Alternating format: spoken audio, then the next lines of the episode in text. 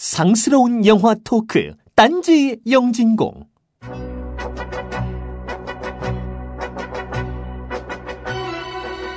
브룩 쉴즈, 피비 케이츠, 소피 마르소 1980년대를 관통한 책받침 3대 여왕들입니다. 여러분들 마음속에 3대 여왕은 누구입니까? 지난주부터 계속되는 리마스터링 특집은 오늘도 계속됩니다.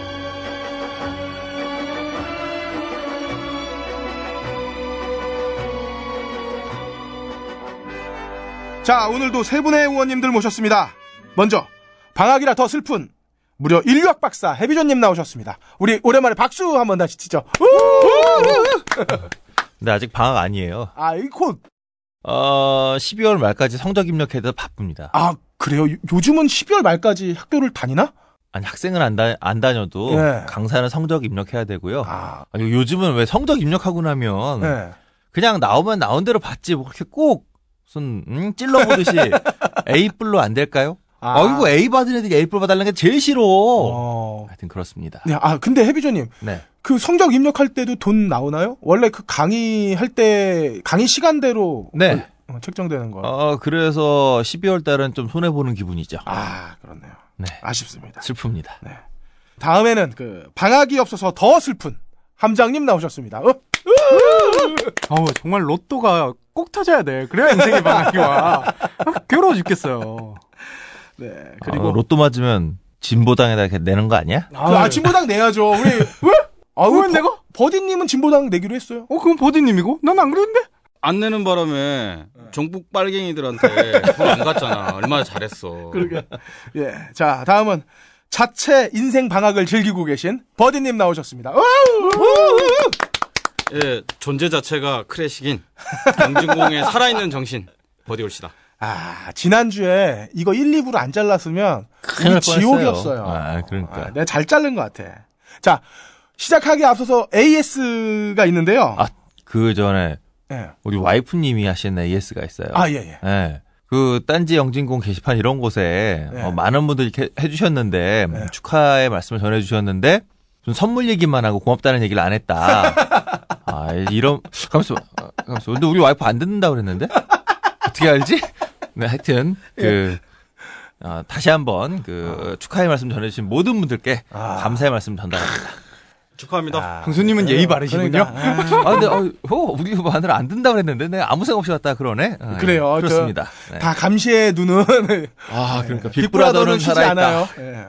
그렇습니다. 예, AS가 있는데 먼저 이걸 publishing 됐을 때 바로 들으셨던 분들은 아마 들었을 거예요. 어, 오프닝 전에 우리가 잡담하는 걸 좀 넣고 오프닝을 음악을 넣어야 되는데 이걸 설명하는 와중에 우리 엔지니어가 음. 오프닝 음악을 빼먹었어요. 그래가지고 몇몇 분들은 어, 오프닝 음악 없는 영진공 타이틀을 들어보셨을 테고 아, 그 부분 어, 난 새로운. 시도로 생각하고 들었는데. 아, 그럼 다행이고. 그리고 우리가 그 오프닝 전에 변호인을 변호사 혹은 변호사들로 변호사들이란 뭐 드라마나 영화 있지 않았어요? 드라마가 있었죠. 네, 그걸로 우리가 또 헷갈려가지고.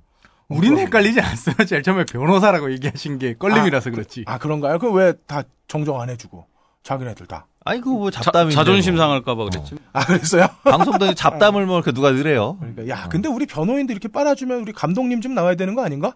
아, 한번 나오셔야지. 네. 나오시겠지. 그럼 뭐 저기 뭐 트위터나 페이스북이나 이런 데다가 예, 나올 의향 있다 좀 적어주시면 저희가 바로 섭외해 드릴 테니까. 그러니까 제, 제레 매체에서 지금 별로 이게 음. 릴리즈가 안 돼. 그쵸. 그 뭔가 뭐가 검은 손이 있나? 보이지 않는 손이 있나? 하여튼 뭐 광고 좀 많이 되고 회자가 많이 됐으면 좋겠는데. 예. 어쨌든 우리가 광시옥보다만 좀 낫다면 우리가 열심히 빨아들일 의향이 있으니까 그거 이상은 되겠죠. 그리고 무비스트 영화 관람권 받으실 분들 저희가 다 메일 받았고요. 어, 보내드리도록 하겠습니다. 그리고 이번 주 무비스트 영화 관람권 드릴 분은 저희 영진공 게시판에 협박을 또 한 분이 하셨어요. 어. 화끈하게 하셨지. 위버맨쉬님 내놔라. 무서워. 드려야지 그러면. 우린 또 우리 그또 그게 폭력으로 하면 좀 무섭고 우리가 또 가냘프잖아 사람들이. 사람들이 뭐 이렇게 불문 날아갈 것 같고. 연약하지. 예. 문약하고 연약. 손 대면 턱 하고 부러질 것 같은. 예. 야리야리한 사람들만 모여 있어서요. 그러게요. 안 보이니까. 못 보는데 뭐 어떻게 알아. 우리는 공개 방송 절대 안 합니다. 아이, 그럼요. 음, 네명 합쳐서 한 400km 가까이 가지 않을까? 헤비조님이 189kg니까 나머지 한 60kg 정도 보면 되죠. 봄바람에 날아갈 듯한 헤비조입니다. 네. 위버맨쉬님 메일 주소 남겨주시면 어, 저희가 이쪽으로 보내드리도록 하겠습니다. 아 그리고 아, 아직도 우리를 저버리지 않고 있는 의리의 기업 땡큐컵 놀랍게도 말이죠. 또 발견하셨나요? 또 발견했어요. 요걸 하나를 회사에 갖다 놓으니까 아 이게 보통 우리 회사의 칫솔들을 그 화장실에 단체로 꼽아 놓거나 이거 어떤 새끼가 쓸지 모르잖아. 불안했는데 요걸 내 책상에 딱 꼽아 놓으니까 아 편해. 그래서 땡큐컵은 음용, 칫솔, 캠핑, 사무실용으로 4개 정도는 1인당 구비를 해야 된다.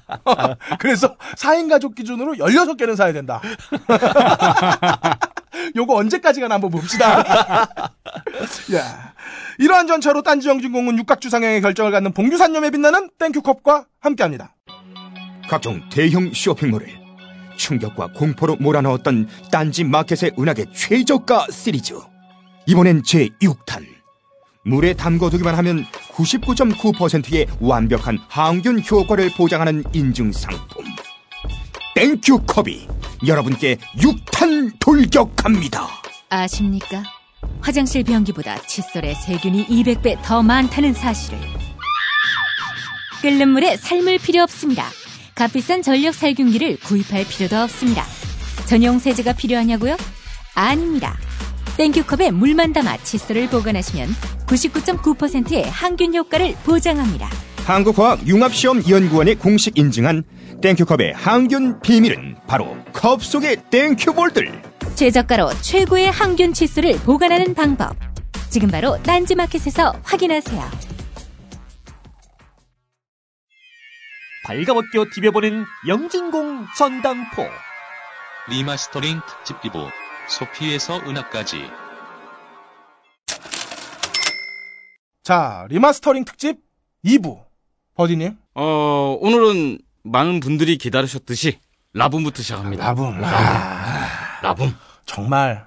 야, 소피마르소는 어떻게 이렇게 이쁘게 생길 수가 있는 거죠? 그 지금 여러분들이 이제 소피 마르소란 배우를 뭐 못 만나지는 않잖아요. 네. 지금도 이제 영화 그렇죠. 간혹 간혹 나오고 그렇긴 하는데 이제 좀 이제 그 감이 없을 거예요. 감이 감이 없는데 이게 재개봉이 아니지 사실은요. 이게 그렇죠. 재개봉이 아니에요. 이번에 첫, 첫. 개봉이에요. 첫 개봉이죠. 사실은 네네네. 뭐 개봉은 첫 번째 하는 거고 어둠의 경로나 그 정상적인 경로로 비디오나 뭐 이런 것으로 많이들 보셨을 거예요. 그렇죠. 근데 이제 이 스크린에서 다시 만나 보시면 뭐라 그래야 되나? 이거 아름다움이라 그래야 되나? 하여튼 뭐 풋풋함, 아름다움 뭐 하여간 그 결정 여기 좀 오버하면 이제 아청법 위반이 되니까 저 길게는 안 가고 어쨌든 이뻐요. 이뻐. 아니, 이게 거. 참 신기한 게 요런 영화가 몇 개 있어요. 라붐은 요거랑 스키장 장면. 그 헤드폰이랑 스키장 장면만 기억이 나고 무슨 내용인지는 거의 기억이 안 나. 러브 스토리 보면은 러브 스토리는 넘어지는 눈 거. 맞으면 자빠지는 거. 그렇지. 그래서 병신짓 하잖아 그거 사실 보면 이건 뭔 병신들인가 남들이 지나가면서 보면 그럴 거 아니야. 그런 장면. 병 걸리는 건 기억이 안 나요. 어, 안 나지 안 나지. 병 걸리는 건안 어, 나. 아무튼 걔가 뭐 불치병의 시조이네요. 그러니까, 어. 그래요. 그 이게 이제 얼마 전에 그 써니에서 이거 뭐 오마주라 그래야 되나 패러디라 그래야 되나 하여튼 뭐 이렇게 이 헤드폰을 뒤에서 이렇게 싹 그렇죠. 씌워주는 네네네. 그 오마주라고 봐야지. 예, 그렇게 봐야 되겠죠. 그럼요. 그분은 감독은 그렇게 찍었을 거야. 그 아주 환상적인 그 헤드폰 씬이 뭐 90년대가 고스트의 도자기 씬이라면 이 80년대는 이거로 이제 평정을 했다. 그렇죠. 한 10년을 다음 장면을 누구도 손을 못 대고 있다가 음. 겨우 고스트가 이제 비슷하게 이제 했을 정도로 아 그걸로 환상의 장면이었습니다. 그 고스트의 그 장면 때문에 정말 살아난 게 총알탄 사나이죠. 왜뭐 이게 엉뚱한 대로 손이 다 들어가잖아. 맥- 맥락 없이 자꾸 그래. 그 하여튼 그러다 보니까 이 그 당시에 이제 이 뭐 소피가 스타트를 끊었죠. 이게 80년대 3대 천사들. 음. 3대 짱들. 어. 책받침의 TV, 여왕들. 소피, 브룩. 브룩실즈. 예. 이 70년대에 사실 이제 뭐 트로이카 트로이카 이런 얘기 많이 하잖아요. 그렇죠. 많이 들어보셨을 거예요. 뭐 50년대도 있었고 60년대도 있었, 고 70년대는 또 뭐 유명했지 않습니까? 그 정윤희 씨, 유진 씨, 장미 씨. 트로이카가 있었어. 근데 이제 이게 버전업 된 거야. 또 글로벌화 된 거야. 그로버라. 아, 글로벌화 된 거야. 아 근데 이게 좀 이제 의미가 의미심장해요. 사실은 뭐 한국에서도 아름다운 배우가 많지만 음. 이, 이 친구들이 특별히 이뻐서 나 그렇게는 꼭 안 보고 어쨌든 간에 뭐 이게 좀 길게 얘기를 해야 되겠지만 그 혁명이 좀 일어난 거로 봐요. 자, 이게 뭐냐면 80년대는 60년대, 70년대를 거치면서 어떻게 보면 문호가 좀 개방됐어. 이거 이게 이해가 좀 되실지 모르겠는데 어, 70년대 이전은 70년대 말까지 이전은 어떤 사건을 계기로 봉건 시대에서 자본주의 시대로 넘어가는 단계였다고 저는 봐요. 한국 사회 사회 구성체 논란이라는 게 있어서 사구체 사구체. 논쟁 뭐 이렇게 마지막 봉건 시대를 박정희 시대로 보는 어, 이렇게 하는데 이 쌍팔년도 지금 그럼 봉건 시대 부활이야? 아, 그럴 수 있죠. 그럴 수 있는데 2차 이거는 이제 어떤 경제적인 토대나 상부 구조의 모습을 말하는 게 아니라 이제 우리의 의식이지. 우리는 박정희 씨 아, 이렇게 얘기하면 되나? 좀 잘라주면 안 돼? 박통, 어, 안, 안 하여튼 잘라줄 겁니다. 저는 박근혜 대통령을 사랑합니다. 아니 이게 이게 이어 영혼이 없어? 이전의 박통 박통 시대의 박통은 왕이야. 대한민국 사람들한테 왕이었어요. 이거 뭐 그러니까 그 의식이 자본의 뭐, 구조로 지금도 또 그렇지 않나요? 지금도 저 산업화가 돼가지고. 아 잠깐 있어봐. 아, 그런 얘기 자꾸 하지 마. 이거 무서워 무서워. 왕에서 여왕으로. 방송을 하면서 이렇게 무섭게 떨게 만드냐. 하여튼. 그러다 보니까 이 의식이 전부 다 이 봉건 사회에서 왕을 기리고 그리고 밖에를 내다볼 수 있는 입장이 아니었어. 내가 외부로 눈을 돌리는 건 아니다. 이거는 뭐 어떻게 보면 반역이야. 이 쉽게 말하면 세국이야 세국. 세국 정책이 대한민국의 의식 머릿속을 점령하고 있었던 거죠. 근데 이게 깨졌어 근데 의- 아이러니하게도 어떻게 보면 좀 더 신랄하고 또 좀 센, 더 강력한 군부 독재가 들어서면서 이걸 뭐 누구 혹자는 이제 그 전 전 대통령의 그 자신감. 아, 이거 딱 들어와 보니까 별거 아닌 거야. 꼼짝을 못 해. 아무도 자기한테 대들지도 못하고 찍소리 없이 그냥 딱 깔아놓고 어, 그러면 내가 이제 대한민국을 좀 한번 잘 만들어 보겠다. 이런 생각도 좀 한, 했다고 봐. 이게 그 대한민국이 전체적으로 음. 그 매맞는 안에 증후군에 시달리고 있었던 거야. 그렇죠. 예. 그렇죠. 이거 함부로 뭐 했다가는 맞아요. 폭력에 네. 의해서 어, 그러니까 국민 그렇죠. 자신이 어, 내가 뭘 잘못했겠거니라고 맞아요. 그러니까 어. 누가 쫓아오지 않아도 어 누군가 내가 조금만 이렇게 친구들하고 술 먹으면서 한번 좀 속 시원하게 뱃속에 얘기했다 이러면 집에 가는 버스 안에서 혹 시 누가 쫓아오지 않나 이런 불안감이 있을 아, 정도로 당연히 쫓아왔죠. 지금 지금 버디님처럼 어, 그, 이건 나는 뼈저리 느끼지. 그래서 이 그 당시에는 형수한테 많이 맞아서 그렇지. 어, 내가 어떻게 하면 맞는지 잘 아는 거야. 내가 어떻게 하면 안 맞는지를 잘 알고. 예, 그러다 보니까 이제 좀 까, 이렇게 쫙 깔아, 음. 깔려 있었는데, 그러다 보니까 그 가장 위에 있던 사람은, 어, 보기보다 뭐 이렇게 정치라는 게 어렵지도 않고, 그렇죠. 뭐 별거 아닌 것 같은 거야. 알아서기네. 어, 거기서 이제 여러 가지 자신감이 생겨서 여러 가지 정책을 펴요. 흔히 말해서 그 당시 이제 80년대 그 초반에 딱 모든 국가를 제압하고 나서는 뭐 3S, 3S 정책을 하잖아요. 근데 3S 정책은 또 공문화되거나 그런 건 아니라고. 아, 그런 건 아니에요. 그냥 뭐 나오는 대로 막 한 거야. 네. 나중에 이제 그 이름을 붙인 거고 그리고 또 이름 붙인 이 시스템 자체가 뭐 그 과거에 독재 국가들이 했던 패턴이 그대로 반영된 네, 거기 그렇죠. 때문에 어 뭐 학술론적으로 뭐 3S 정책이 있었다. 그건 뭐 틀린 얘기라고는 안 봐요. 아, 그럼요. 어쨌든 뭐 네네. 쟤들이 딱 아 이렇게 해야지 하고 한 건 아니고 하다 보니까 이렇게 된 거야. 그러다 보니까 이제 뭐 문호 개방도 많이 했어요. 그 다음에 외국으로 뭐 눈도 돌리고 뭐 해외도 많이 나가고 뭐 대통령이 뭐 그 전에 이제 박정희 같은 경우는 뭐 그런 박민규의 명 문구가 있죠. 예. 한미 슈퍼스타즈의 마지막 팬클럽에서 보면 음. 대통령이 아프리카 몇 개국 순방을 갔다 갔는데 네, 맞아요. 어, 그때 아프리카 자주 갔어요. 어, 근데 아프리카도 많이 불러오고. 아무 일 없이 왔다고 되게 슬퍼하는 어, 내용이 있어. 그런 종북 같은 사바나의 사자들은 뭐 하고 있었나? 하여튼 그러다 보니까 이런 그 여러 가지 자신감의 문호도 개방하고 외국의 잡지나 이런 것도 많이 들어오고 뭐 영화도 많이 들어오고 그러다 보니까 기존에 한국에서 보던 그 패- 일률적인 패턴의 여성하고 좀 다른 그런 그런 사람들은 이제 자기가 좋아해도 되는 거로 인지가 된 거야. 그리고 특히 이거는 특히 이제 어리잖아요. 하나부터 이제 정윤희 씨나 장미 씨나 뭐 이런 분들은 다 이게 나 연배가 있었어. 그렇죠. 20대 후반 뭐 이렇게 네네네. 됐고 중후반 됐단 말이야. 그래야지 사랑도 하고 뭐 연애도 하고 어, 그러네. 어 그런 식의 영화를 찍었는데 그러네요. 이거 아, 이. 친구들은 아니야. 네네. 지금 여기 이제 나오겠지만 이제 소피 마르소가 이 영화 찍었 13살이요. 만 그렇죠. 13살짜리가 네네네.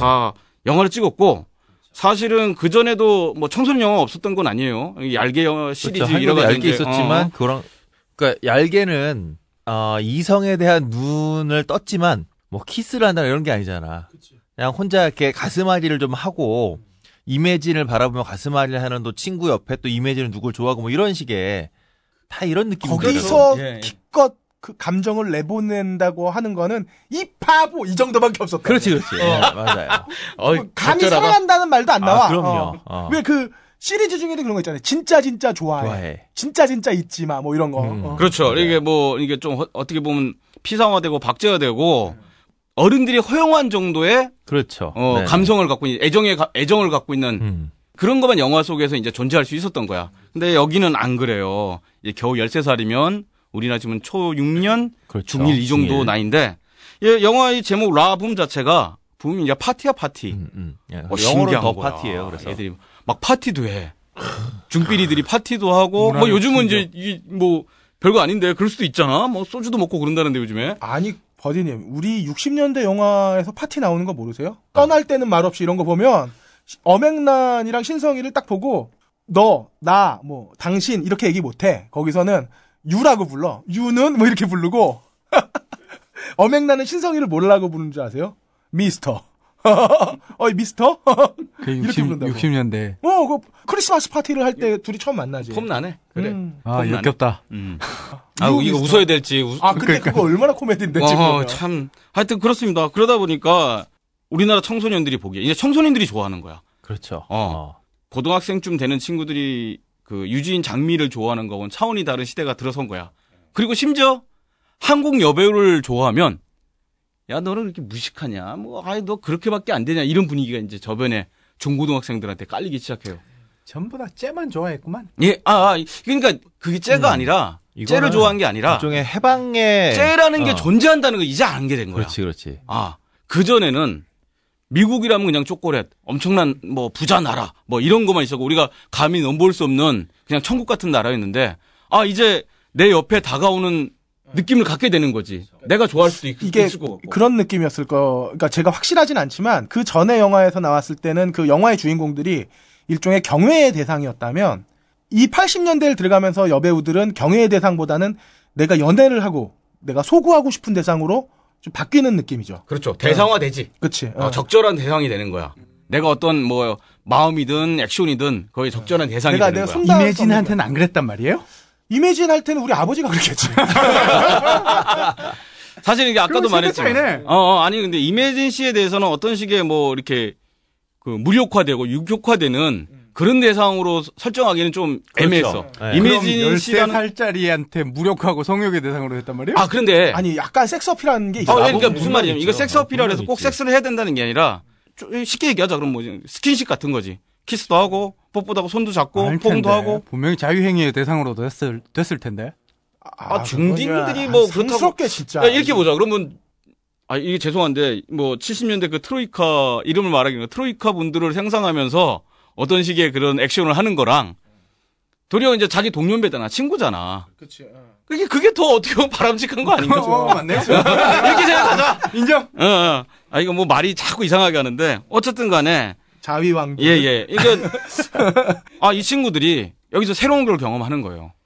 아버지는 뭐 아무것도 하지 말라 그랬어. 공부만 해. 니들은 그런 거 생각하면 안 돼. 꿈도 꾸지 마. 이랬는데, 어, 미국 애들 보니까 안 그래. 막, 뽀뽀도 하고, 만나고 손잡고 다니고, 막 파티도 하고, 막 핸드폰도 뭐 귀에 걸어주고. 옛날에 제가 중고등학교를 부산에서 다녔는데, 그 당시 보니까 다방이나 카페나 뭐, 그 햄버거집 같은 것도 그 당시도 있었어요. 뭐 롯데리아는 딱 아닌데, 아메리카나. 뭐 그런 식이야. 하여튼 이름이 약간. 아메리카나 경- 어. 기억나네요. 그런 데는 여고생, 남고생이 같이 못 앉아. 상상이 돼? 실세 부동산이. 어, 진짜 그랬어. 그막 쫓아내고, 뭐 교복을 입건 안 입건 간에 막 쫓아내고 막 어린 친구들 막 쫓아내고 막 그랬어. 너희들 같이 앉으면 안 된다 그러고. 이런 시대가 진짜로 존재했었단 말이야. 같이 앉으면 임신한다고 생각하는 거 아니야? 그럴 수도 있지. 뭐. 하여튼 그러다 보니까 어떻게 보면 그 일종의 억압이었어요. 그렇죠. 억압이 깨지기 그렇죠. 시작하는 거야. 네, 네. 그리고 아버지가 사랑했던 정윤이, 유진 씨는 촌스러워 보이고 음. 나는 아주 앞서가는 시대에 새로운 그렇지. 음, 이제 미지의 아가씨들을 이제 외국에도 만날 수 있다. 음. 이게 또 흔히 모르면 이제 뭐 팝도 마찬가지였잖아요. 그렇죠. 음악도 마찬가지잖아요. 이게 이제 70년대 흔히 말해서 외국 팝을 듣는 친구들은 아주 어떻게 보면 좀 이렇게 한정돼 있었다고. 저 엘리트 아유, 의식이 있었고 아주 엘리트든가 네네네. 아주 논단이든가 그렇죠. 뭐 이런 친구들이었는데 이게 70년대 말 거치고 80년대 들어오면서 다 오픈된 거야. 다 이제 이제 한국 노래를 들으면 쪽팔리. 어, 쪽팔리는 거야. 겨우 이제 명맥을 유지한 게 이게 그렇죠. 조용필쯤 된 분, 분이 그나마 어떻게 보면 이제 뭐 탁월한 음악성, 천재성 갖고 명맥을 유지했을 뿐이고 중간중간 나오시죠. 뭐 이용 같은 분도 나오고 그래 네네. 정영록 같은 분도 나오긴 했지만 저변은 그 당시에 중고등학생은 다 외국 그럼요. 팝음이야. 네네. 도리어 지금은 또 팝음악 안 듣잖아. 그러니까 쉽게 약간 뭐- 얘기하면 이거였지. 그러니까 라디오를 들으면 대부분 팝 음악이 나왔고 네. 몇몇 프로에서 가요가 나왔어. 근데 가요가 나오는 건 거의 다 AM들. 그렇죠. 그렇죠, AM들에서 가요가 나왔고 네네네. FM에서는 가요 듣기가 쉽지 않았다고. TV에서는 가요밖에 안 나왔을 거 아니에요. 아 그렇죠. 저, 네, 그건 이해가 맞아요. 예. 지금 얘기 중에 이해가 안 간 부분이 중고등학생이 저변에 깔려 있는 게 아니라 마찬가지로 그 중에서 소수만 듣고 있었던 건 아니에요? 아, 아니에요. 그런 건 아니에요. 아니었어요. 80년대에는 전혀 전혀 그렇지. 않죠. 예, 제 기억으로 제 기억을 뭐 그냥 반추해서 한 뭐 한 두 살 많으니까 제가 함장님보다 이런 겁니다. 테레비는 할아버지들 왜 다들 아줌마들- 안 웃고 넘어가죠? 어, 이거 진지한 얘기니까. 아니 웃을 타이밍을 놓쳤어. 너무 화살해서. 아줌마 아저씨들이 보는 거야. 자기들은 라디오를 듣는 사람들이다. 음. TV라는 매체는 어른들이 주로 리모 아, 리모컨이 아니지. 옛날에 리모컨이. 없었으니까 그렇죠. 그러니까 TV에 대한 방식이니까. 어, 그 지배는 아버지 아니면 어머니가 하고 있었던 거고. 가요 톱10을 본다 그러면 못 보겠지. 예. 그 TV를 이제 해결할 수 있는 문제는 이거지. 아버지가 7시, 8시에 퇴근해서 테레비를 보는 순간부터는 자기 게 아니고 그 전에. 그러니까 비디오지, 비디오. Video Killed Radio Star인 거야. 음. 비디오로는 괜찮아. 비디오는 내 거야. 그렇죠. 심지어 뭐 우리가 이제 좀 이따 얘기하겠지만 이제 신구 선생님이 비디오를 틀지 몰라가지고 한석규 씨한테 막 혼나잖아. 그러니까 비디오는 사다 놨지만 이건 이제 어떻게 보면 이제 이 must have잖아.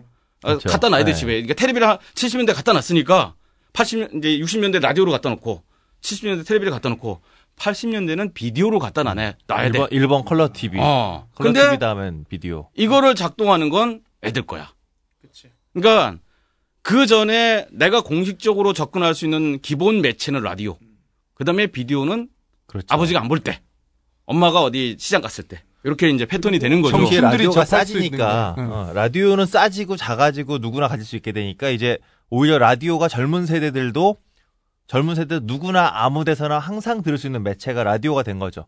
그러니까 라디오에서는 항상 팝이 흘러나오고 그리고 마- 거기에 워크맨이 나오고 그렇죠. 워크맨이 나오면서 아주 폭발적으로 내가 듣고 싶어하는 음악 들을 골라서 그 그렇죠, 그렇죠. 들을 수 있는 시대가 된 거고 거기에 더불어서 나는 이 소피 마르소나 PBK치가 우리나라에서 흥했던 가장 큰 이유 중에 하나는 인쇄술의 발달이 음, 그 당시 어, 인쇄술의 그렇죠. 발달이 그렇죠, 그렇죠. 그 전에는 없었어. 그, 그 전에 내 국민학교 다닐 때는 사진이라든지. 코팅된 뭐 이런 게 없었어. 근데 중학생이 되니까 그게 갑자기 쫙 퍼지기 시작하는 거야. 이쁜 여자의 사진 혹은 뭐 음. 사진 스케치. 두 개를 골라서 사진 두 개를 골라서 아줌마가 코팅을 딱. 해주시죠. 어, 그렇게 그래서 해주던가. 갖고 다니고. 어. 그렇죠. 아니면은 영화 잡지에 나오는 이제 사람들을 네, 오려가지고 오려서. 필통을 만든다거나 뭐 음. 애들이. 그게 이제 또 어떻게 보면 문명이 발달한 거고 산업화가 된 거가 돼요. 옛날에는 그 종이조차 귀했다고. 음. 그렇죠. 종이조차 귀한데 이제 종이가 지천에 깔리기 시작하는 거예요. 잡지도 엄청나게 많이 나오고 뭐 브로마이드라 그러죠. 브로마이드도 엄청나게 나오고 별책 책받침도 뭐 별책 지천에 부러- 깔렸죠. 뭐 소피 마르소 네. 브로마이드. 제 여동생이 5학년 때인가 6학년 때 그때는 이렇게 잘생긴 뭐 여자 남자들 사진들을 막 오려서 필통을 만드는 게 유행이었어요. 네, 마분지에다가. 맞아요. 그걸 되게 정성스럽게 다 만들어놨는데 그날 밤에 중광 스님 인터뷰가 있더라고. 그래서 중광 스님 머리를 다 오려가지고 그 불로 다 붙여졌는데 아 왜 그런 짓을? 와 그때 나 진짜 여동생한테 맞아 죽는 게 이러는 거구나. 지금 청취자분들이 중광 스님이 누군지 한번 검색해 보시면 어, 걸레 스님, 거짓스님이라고 걸레스님. 아, 걸레 스님이라고 자, 이렇게 역사가 바뀌어요. 역사가 바뀌는 겁니다. 흔히 말해서 저는 이렇게도 봐요. 한국 학생 운동이라는 것들이 80년대가 들어가지고 광주를 거치면서 이제 흔히 말해서 반미라는 태제가 형성이 되거든요. 그렇죠. 근데 빨갱이. 어, 어. 예. 이것도 미국이란 대상에 대해서 대중이 접근할 수 없었으면 존재할 수 없는 거야. 그렇죠. 미국을 인식하지 못해. 어, 이 미국을 그러니까 외국을 인식하지 못하면 미국이 뭐인데 미국은 여기 있는 나라가 아니었던 거야. 음, 그렇죠. 뭐 우리나라를 뭐 식민지처럼 갖고 놀았었지만 참 멀리 있는 나라고 길거리에서도 이뭐 평생 한번 볼까 말까 했던 그런 시대였는데 지금 이제 미국 애들이 막 스크린이든 잡지든 뭐 소설이든 막 이렇게 다 접근해 오니까 아 이제 아 쟤들이 어떤 애라는 게 점점 감이 오는데 그 당시에 이제 그러다 보니까 이제 학생 운동에서도 아 이게 미국의 정체가 우리나라의 모순에 결정적인 역할을 하는 사람들이었다 이게 던지니까 이게 또 나름대로 먹히는 거야. 아, 내가 이렇게 못 사는 이유가 이거였구나. 박통이 왜 그랬을까? 뭐, 그 전에 이승만이 왜 그랬을까? 생각해 보니까 거꾸로 올라갔더니까 미국이고, 아, 미국이라면, 아, 이젠 나도 걔들 알아. 그 피비 케이츠 소피 마르소 나라잖아. 뭐, 소피 마르소는 아니죠. 브룩 쉴즈 나라잖아. 이런 겁니다. 이게 뭐, 누가 듣기에는, 야, 이게 그런 식으로 좀 이렇게 막 짬뽕을 하냐. 뭐, 그런, 그런 식으로 뭐 계속 연결을 하냐. 하지만, 대중들의 정서는 그렇습니다. 그렇죠. 아, 대중들의 맞습니다. 정서는 그랬어요. 자, 어쨌든 간에 우리는 이제 그 서구 문화에 대한 희구를 거쳐서 동질적 정서? 그러니까, 그러니까 이해를 하고, 아, 그렇죠. 걔들, 어, 우리도 그렇게 할 수 있을 것 같다는 걸 이 소피 마르소, 피비 케이츠, 브룩 쉴즈가 전해줍니다. 자, 이해와 동경이죠. 예, 그렇죠. 뭐 이렇게 어. 혼재돼 있죠. 심지어는 라붐은 우리나라 개봉도 못했었고, 브룩 쉴즈 이제 푸른 산호초 아닙니까?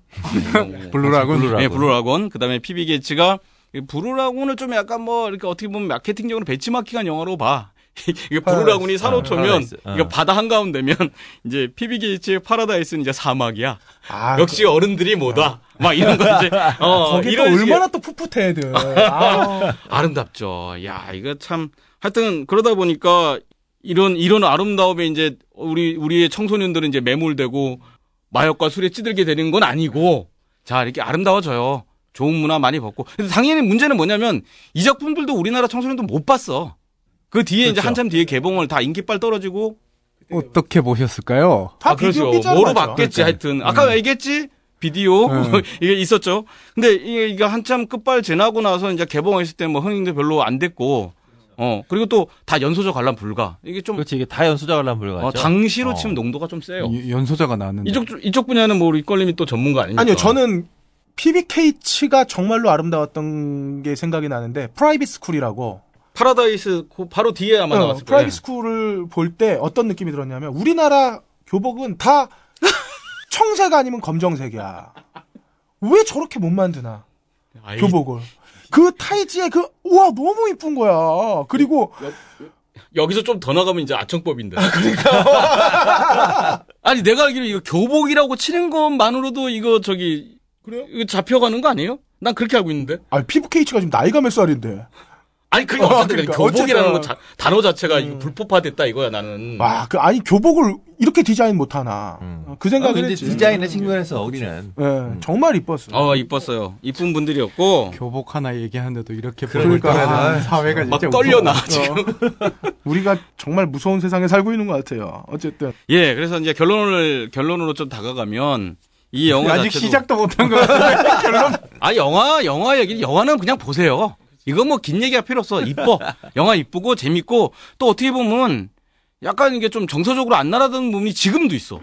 청취자들은 우리가 이 여성들이 얼마나 예쁜 날을 막 빨아줄 거라고 생생했는데 전혀 그렇지 않으니까 내용이 아니 근데 나도 그랬거든. 우리 들어오면서 저- 청취자 여러분 이거 들어오면서 야 인가 뭐 이 우리 청취자분들이 좀 이렇게 훅 하고 이제 띄워줄 수 있는 그런 좀 이렇게 야한 얘기를 좀 하자라고 했는데 막상 마이크 앞에 딱 앉으니까 막 법조문이 막 머릿속으로 지나가요. 이거는 결국 마사오님인가? 뭐 마사오님한테 맡겨야 되나? 뭐 이런. 아니 근데 피비 케이츠나 브룩 쉴즈나 소피 마르소가 또 야한 영화를 찍었냐? 그건 아니에요. 아 근데 나는 아, 이 영화는 야했어. 나름대로 그 당시에 Blue Lagoon은 수준이 있었어. 전 Blue Lagoon을 KBS에서 일요일인가 해주던 게 있었어요. 예. 토요명화 말고 아, 1호 극장? 어, 1호 극장에서 일호 명화극장. 어, 1호 명화극장에서 해준 게 있었는데 그때 처음 봤어요. 근데 보면서 TV에서 공중파니까 편집을 네. 다 했을 거 아니에요. 근데 그 어린 나이 그때가 아마 중학교 때지 싶었는데 중1 때인가 되게 야하다고 느꼈거든요. 맞아요. 어, 많이 벗고 나와 일단. 사실 은하철도 999도 야했어. 근데 그 야, 정도 수준이었다고 999는 봐. 민키는 어떻고? 지금 생각해 보면 은하철도 999는 정말 파격적인 만화예요 이거. 아니 그거는 우리가 아침 9시에 벗고 나오는 아, 다 벗고 나오는데 뭐 아니 툭하면 이 메타로니는 왜 이렇게 껄핏하면 다 먹고 널브러져 그러니까. 계신 거예요 여기저기에. 아 그냥 고마웠지 뭐 그러니까 7분에서 8분씩 편집이 된 게 한국에 방송이 된 거지. 그게 편집이 돼도 그 정도니 그러니까. 아, 그래서 이제 이게 좀 이렇게 그 내용도 좀 얘기를 하고 어떤 어떤 장면이 너무 이제 좀 이렇게 자극적이었다. 좀 뭐 그랬던 얘기도 좀 하고 싶은데 사실 이제 뭐 영화를 보는 게 괜찮을 것 같고 영화를 본다기보다는 저는 추천을 이렇게 해요. 그냥 어, 그 당시 사진 이렇게 잘 뽑아갖고 아 이러셨구나 이렇게 좀 움직이는 거. 어 요렇게 보시면 아 이거 뭐 기쁨은 다 같이 누릴 수 있을 거예요. 아 이쁘셨어. 진짜 지금 봐도 우리 소피 마로소 씨가 그 13살, 14살 때 그 풋풋하고 귀여움. 아주 뭐 이렇게 뭐 조각 같은 미녀는 아니잖아요, 또. 음, 나름대로. 그렇죠. 네. 근데 그러니까 그 시대에 딱 이 세 명이 뭐였냐면 10대 그러니까 음. 시- 실제로 티네이저들이 그렇죠. 어, 스타로 부각되는 음. 것이었죠. 그 전에는 다 20대 혹은 섹시, 어, 20대를 넘어선 섹시들, 섹시 아이콘들이 주로 여배우의 전형이었다면 그렇죠, 전형이었죠. 그렇죠. 어, 이 시기에 참 유별나게도 이렇게 젊은 친구들이 우리의 가슴을 설레게 해줬네요. 예, 그러니까 그 브룩실즈는 좀 다르지 않아요? 조금 다르죠. 네. 어, 브루시는 조금 더 먹었고. 인상 때문에 기억에 착오가 있었습니다. 브룩실즈는 65년생, PBK츠는 63년생, 소피 마르소는 66년생입니다. 네, 브룩실즈는 그 당시에 그 PBK츠나 소피 마르소가 풋풋함이었다면 브룩실즈는 약간 우리에게 뉘앙스가 어 10대인데 예. 저렇게 그렇죠. 성숙할 네. 수가 있을까 이런 느낌이었죠. 아, 그렇죠. 물론 이제 다 이- 소구하는 다 다가 다른 거니까. 예, 외국 애들은. 어떻게 다 청초한만으로 승부해. 그러니까. 섹시도 해야지. 아우 그 누님이 게스 모델이었죠 초창기에. 네. 게스라고 하는 상표 자체가 그냥 브룩실즈를 모델로 하면서 예. 그리고 제가 항상 그리고- 상상했던 게 어, 브룩실즈의 얼굴에 브리짓 닐슨의 몸매. 얘 PBK의 목소리면 얼마나 좋을까. 아이 참 상스러운 방송 같습니다. 그 그러니까 어쨌든 우리가 좋아할 만한 사람을 좋아하게 됐다. 연상이나 뭐 이게 또 너무 나이 든 아줌마가 아니라 청소년들이 청소년을 그쵸. 좋아하는 그런 그런 진짜 뭐 우리도 다 풋풋하게 좋아했잖아. 꼭 뭐 이렇게 그럼요. 어떤 뭐 도구를 이용한다든가 손을 이용한다든가 이런 걸 떠나서 정말 이렇게 뭐 풋풋한 마음을 서로 서로 주고 받았던 것 같아. 특히 이제 이런 거 있어요. 이런 맥락이 있어요. 로미오와 줄리엣 이게 이제 몇 올리, 년작? 올리비아 68년작이 아, 제일 68 유명하죠. 아 이 영화 전에도 수많은 로미오와 줄리엣이 있었어. 영화들이. 로미오와 줄리엣 68년도작이 가장 좋았던 거는 그 작품에 맞는 나이의 배우를 썼기 때문이에요. 이게 맞다는 거예요. 그 전에 로미오와 줄리엣은 다 어쨌든 연기력이 필요한 뭐 어디 고전이잖아. 작품 자체가 그렇죠, 그렇죠. 원작 자체가 고전이니까 막 30대 뭐 이런 분들이 나와서 로미오와 줄리엣을 연기를 했었어. 진짜로. 연기가 받침이 돼야 되니까. 로미오와 줄리엣은 대가리에 피가 마르면 안 돼. 근데 이제 여기 아, 아시다시피 이제 막 완전 10대 초반이잖아. 초중반에 이제 그 원작의 내용 그대로고 그 나이 때 배우들을 써, 써서 드디어 제대로 로미오와 줄리엣이 연기가 나온 거라고 봐. 우리도 마찬가지로 피비든 소피 마르소든 뭐 저기 브룩실즈든 우리 청소년이 딱 막 이렇게 뭔가 꿈을 갖고서 누구를 좋아했을 때 대상이 딱 나한테 내가 좋아할 만한 사람이었으면 좋겠다는데 딱 맞게 나온 거지. 음, 지금은 이제 그런 분들이 되게 많죠. 그렇죠. 지금은 많죠. 젊은 어, 아름다운 아가씨들이 많이 있는데 아청법 더 길게 못, 얘기 못 하고. 아청, 아청법 이전에도 한국은 여고생, 남고생은 전부 다 스무 살, 서른 뭐 이런 사람들이 했으니까. 그렇죠. 아 왜 음. 반올림의 고아라가 정말 슈퍼스타로 확 떴던 게 음. 저렇게 귀엽고 옆에 동생 같은 여고생이 아, 여- 중생이었나 거기서 반올림이 여중생. 어. 네, 여중생이 진짜 여중생이었잖아요. 그러니까 진짜 여중생인데 사실 고아라 연기도 못하잖아. 연기를 못하는데 그 연기 못함이 오히려 진짜 옆집 여중생 동생 같은 느낌의 인기를 끌었던 거죠. 아, 그 고아라가 반올림으로 데뷔를 했어요. 그렇죠. 네. 우리의 기즈모가 자, 그래서 하여튼 뭐 영화는 영화 얘기를 해야 되는데 자꾸 옆으로 자꾸 빠져나가요. 뭐 여러 가지 걱정되는 부분이 있는데 어쨌든 뭐 라붐 볼만해요. 꼭 보시면 좋겠고요. 그 뒤에 뭐 다른 경로를 통해서 푸른 산호초나 파라다이스도 뭐 이거 좀 역사성이 있는 영화라고 봐야지. 아, Private School, Private School 보세요. 아, Private 예. School. 이런 것도 보고 뭐 그레민즈도 같이 보고 그거 좋아하시는 우리 껄림이 이런 것도 같이 즐겨서 고아라 나오니까 꼭 보시고. 예. 그럼요. 자, 아니 너무 얘기가 길어졌는데요. 뭐 다음 얘기 넘어가시죠. 요번에 개봉하는 영화 예, 중에 예. 정무문이 또 개봉했습니다. 개봉했고 그 뒤에 이제 좀 맹룡과강하고 사망유의도 연달아 아마 개봉을 할 계획인 것 같아요. 야, 근데 사망 유인을 좀 빼야 되는 거 아니에요? 아, 이거 뭐, 이게 얘기는 많죠. 어쨌든 간에, 그, 이렇게 봅시다. 저는 이제 사망 유의를 지난번에 우리 그 홍콩 짱깨 영화 특집 할 때도 아예 저는 이 필모에 안 넣었었거든요. 네네네. 그렇지만, 그래도 우리 브루스리 형님의 이 손길이 있어. 숨결이 들어가 있어. 이거는 좀 얘기를 해야 되니까, 아, 얘기를 해야 되니까 이제 인정을 하고 들어가고, 진짜 정통 필모는 아니라고 봐요.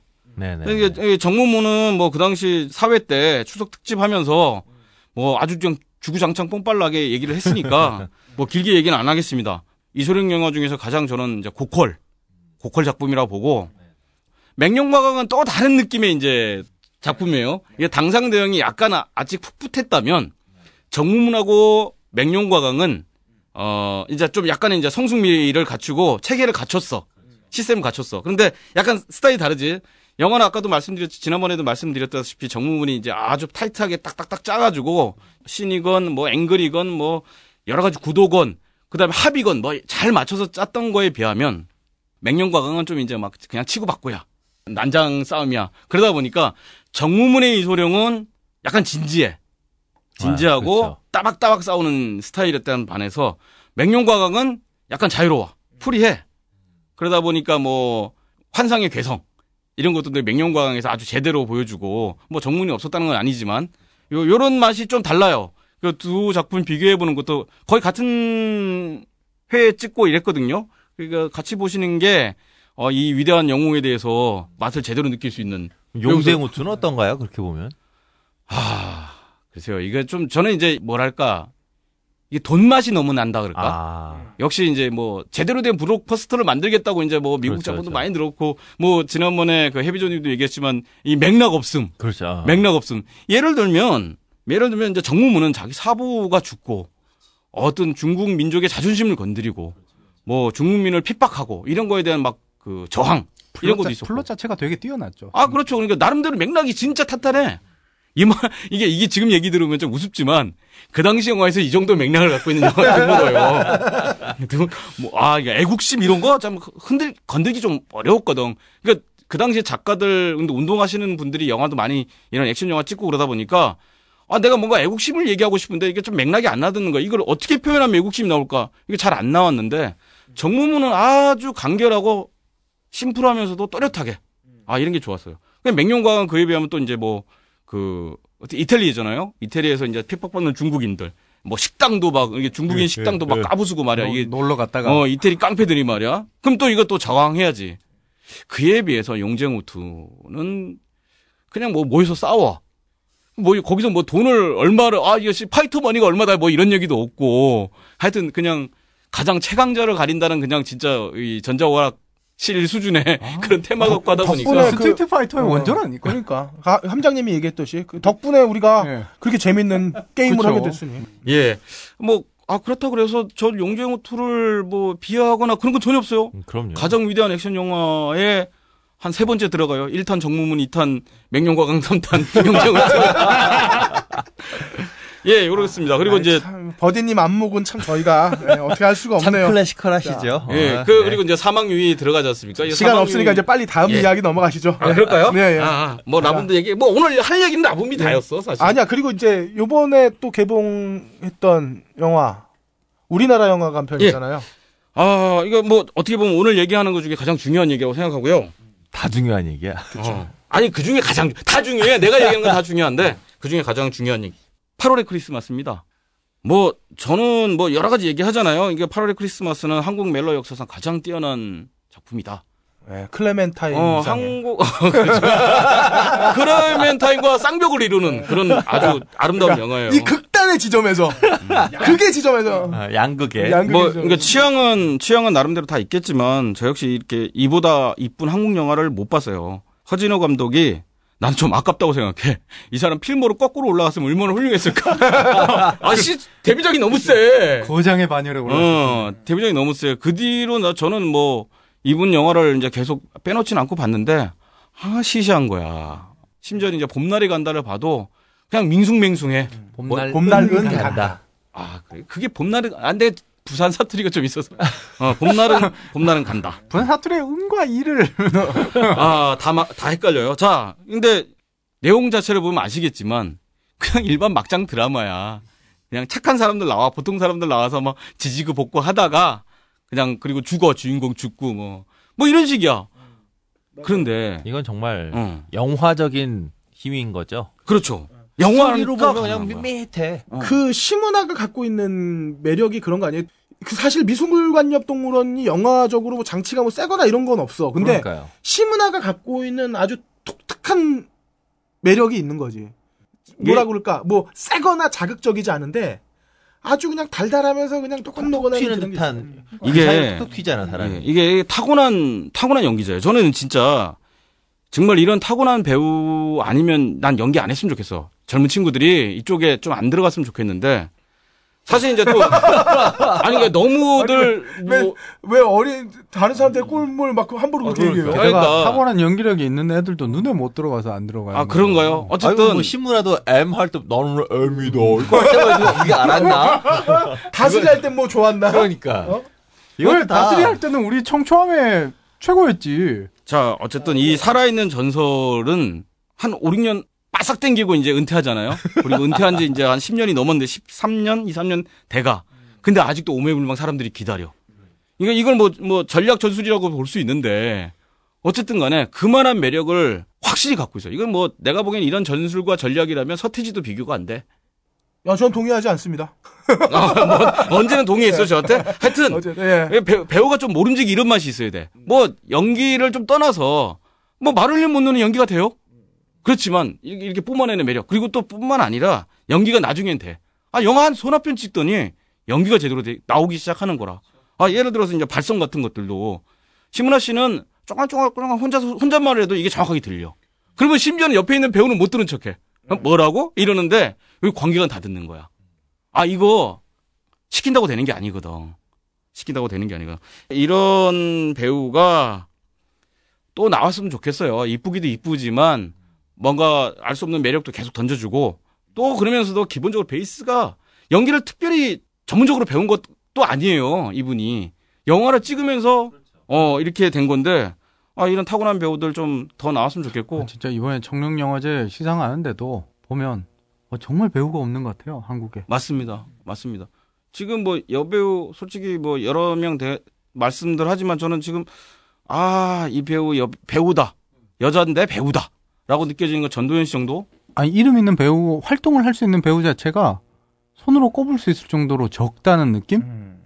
그럴 수도 있어. 남자 배우도 그렇고 진짜 아니 수많은 단역 조연들이 있음에도 불구하고 음. 전혀 각광을 받지 못하는 그렇죠. 좋은 배우들도 사실 있는데 예, 전 어, 그렇게 있는데. 생각해요. 이거는 시스템이 자꾸 도전하고 투자하지 않는 데서 시작된다고 보거든요. 일단은 내가 그 티켓 파워가 있는 사람들을 중심으로만 쓰다 보니까 그렇죠. 풀을 자꾸 좁혀 나가는 어. 웬 그- 그런 문제도 있는 거지. 원톱으로 세울 수 있는 배우쯤 되는 사람들 찾다 보니까 그러니까 최근에 나는 한국 영화에 어, 원톱으로 나와야 될 배우들을 때려놓고서 만든 영화들이 점점 많아지잖아요. 이게 그냥 안전을 도둑들. 택하는 거거든요. 음. 음, 예, 도둑들은 뭐 아예 대놓고 맞아요. 그러니까. 한 놈만 밀어주는 거야. 네네. S모 기업하고 H모 기업만 살고 나머지는 그렇죠, 죽는 그렇죠. 건데 이거 좀 바람직하지 못한 건 맞아요. 뭐 관상이라든가 하여튼 근자에 본 한국 영화는 원톱으로 때려서 그냥 할 수 있는 배우들을 여럿을 모아놓은 게 너무 이게 자주 있다 보니까 야 이게 저런 배우들도 배우도 낭비당하는 거고 관객들도 이제 그 본 배우들만 계속 보니까 그렇죠. 돌아 관객들도 돌 돌아 네. 돌려먹게 하는 거지 뭐. 그러니까 우리나라에 가장 독이 됐던 영화가 Ocean's 11. 어? 어? 그런 영화가 그런 영화가 패거리 영화? 흥행하면서. 어유 Love 이제 Actually도 꼽아야죠. Machete Kills 어떻게 하라고 자, 아니 뭐- 저거 있잖아. 그 뭐야. 실베스타 스탈론이 만드는. 아, 어, Expendable. 나쁜 영화. 아니 내 그런 수가 없게 영화는 만든 영화. 어쩌다 한 번 이게 한 뭐 보통 일반적인 드라마를 드라마 구조로 갖고 있는 영화 한 10편 나오면 한 번 딱 나오고 또 10편 나오면 한 번딱 그렇죠. 나오고 그러는데 이거는 같은 배역에 같은 조연들이 옹창 몰려 다 몰려다녀. 그렇죠. 맞아요. 무슨 깡패도 아니고 이런 거 좀 바람직하지 않습니다. 자, 어쨌든 간에 이그 8월의 크리스마스는 뭐 안 보신 분이 있다면 지금까지 모든 영화 말씀 여러 개 드렸는데 요건 꼭 보셨으면 좋겠어. 아, 아름다운 이한희 씨의 역할이 참 좋았죠. 예, 이현희 씨. 그렇고. 예, 철구. 아, 근데, 아, 근데 그 씨는 진짜 아, 어, 한국 신 스틸러란 말이 나오기 전부터 이미 신 스틸러였어요. 예전부터. 이 작품이 거의 이 대한민국 영화의 신 스틸러의 이제 기- 전형을 딱 만들어준 야 영화를 다 잡아먹는 아니 뭐 한석규 씨도 뭐 아, 마- 말아해서 뭐해 완벽한 연기 보여줬고 신구 선생님도 마찬가지고 아 근데 철구 아 이게 조연은 이래야 된다 그렇다고 그래서 이 친구가 영화를 다 잡아먹진 않아 그렇죠. 너무 그 오버하지도 않아요. 아 그러니까 어. 어. 떤 영화에서는 진짜 좋은 신 스틸러가 영화를 너무 잘하다 보니까 이 후진 영화에서 얘밖에 기억 안 나. 대표적인 배우가 이제 박철민 씨 같은 분. 이분은 영화 나오면 그 영화 1시간 반 중에서 15분 나오는데 이 사람밖에 기억이 안 나. 아, 이거는 박철민 씨 반성하십시오. 너무 연기를 잘하십니다. 실광구에서 다 기억 안 나도 박철민 씨의 박수 쳐는 기억나. 아, 그러니까. 저거 있잖아. 그 이것은 어, 입에서 나는 소리가 소리가 아니야. 우리나라 최고의 명대사 중에 하나죠. 아 근데 신스틸러 하면 저는 정말 넘버 3의 송강호를 잊을 수가 없어요. 거기서는 인정? 거기서 송강호는 넘버 3가 엄청나게 센 영화였어. 아니, 송강호가 주연 아니에요? 저는 그치. 저는 그 영화의 주인공은 송강호 씨라고 보는데. 한석규랑 최민식한테 미안하지만 음. 이미연까지. 어, 음, 다 미안하지만 어떻게 송강호가 주연인데. 그치. 아 그렇네. 송강호 주연이었네. 예. 저는 애들하고 겸상하지 않습니다. 네, 네, 현, 현정, 현정아야! 아 그런 저 그런 거 흉내는 많은 분이 냈으니까 우린 내지 맙시다. 어쨌든 아, 나 이, 목까지 올라왔는데 아, 해비조님 때문에 참았다. 어. 이 영화 한국 영화상 최고의 앙상블을 보여주신 배우들의 연기를 보는 것도 기회고 하여튼 요 영화 꼭 보셨으면 좋겠어요.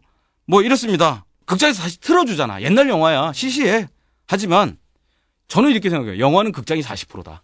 49%는 좀 그렇고 40%다. 팝콘이 한 9%. 콜라와 팝콘이 9%고 영화가 50%야. 근데 영화관은 40%야. 제발 극장에서 요즘 카톡 좀 확인하지 마시고 옆에서 카톡 확인하면 불빛 확 올라오는 순간 진짜 아우 욕이 참겠어요. 전화기는 아니 이 주머니에서 저기 꺼내면 안 됩니다. 중요한 국가적인 업무를 하다 보면 국정원 이런 데 다니시는 분들도 봐야 돼. 댓글 올라온 거 댓글 봐야 될 거 아니야. 자기가 글 올렸는데.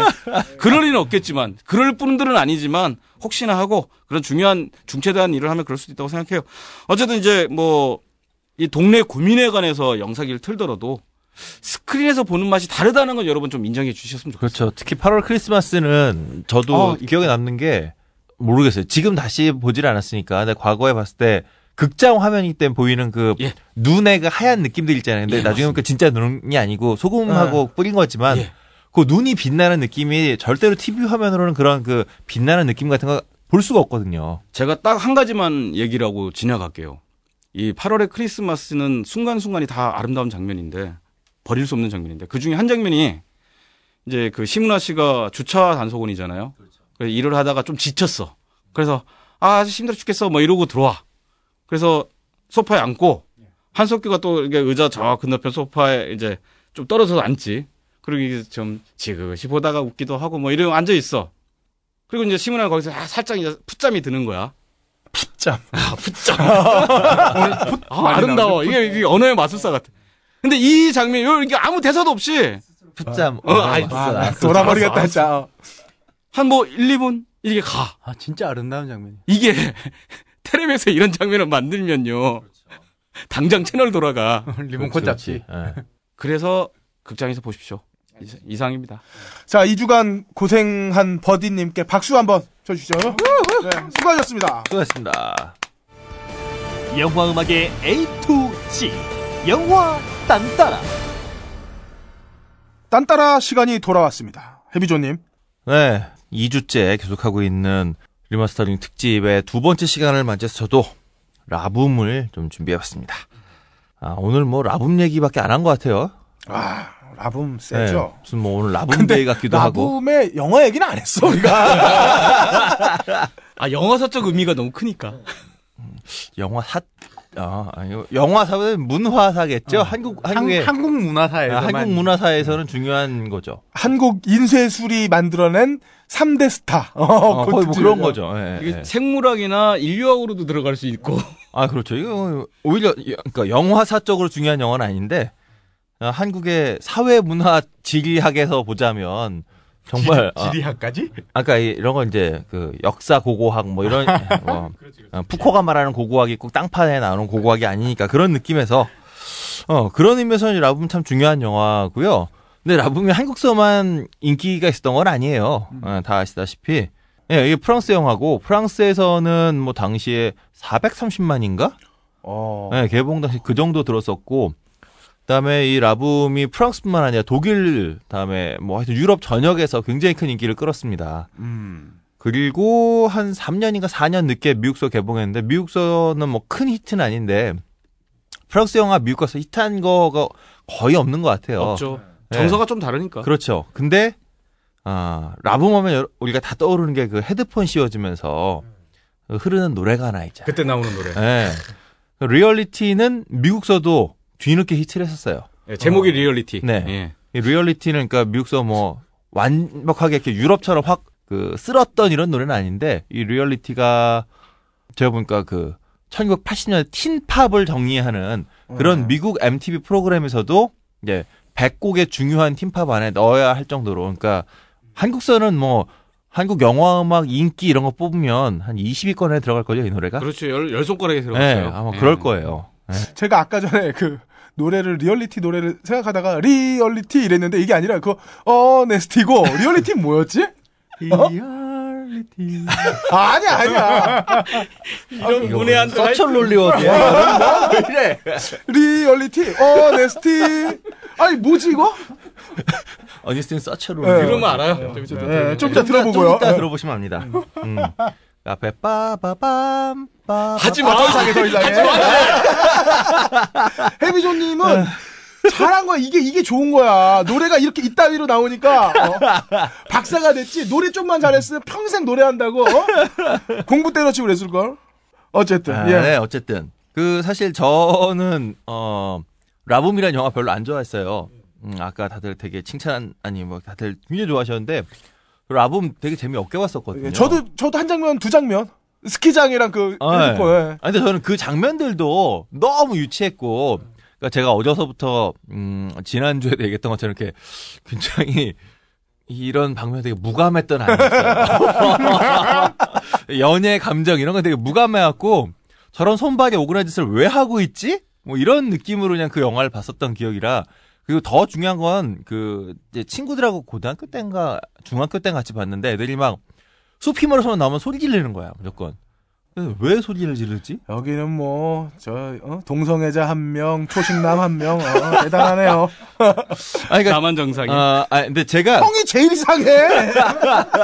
어? AKB 48을 정장 입고 보는 사람, 형이 제일 이상하다고. 아, 나 이 더러운 곳에 도 못 살겠어, 내가. 어?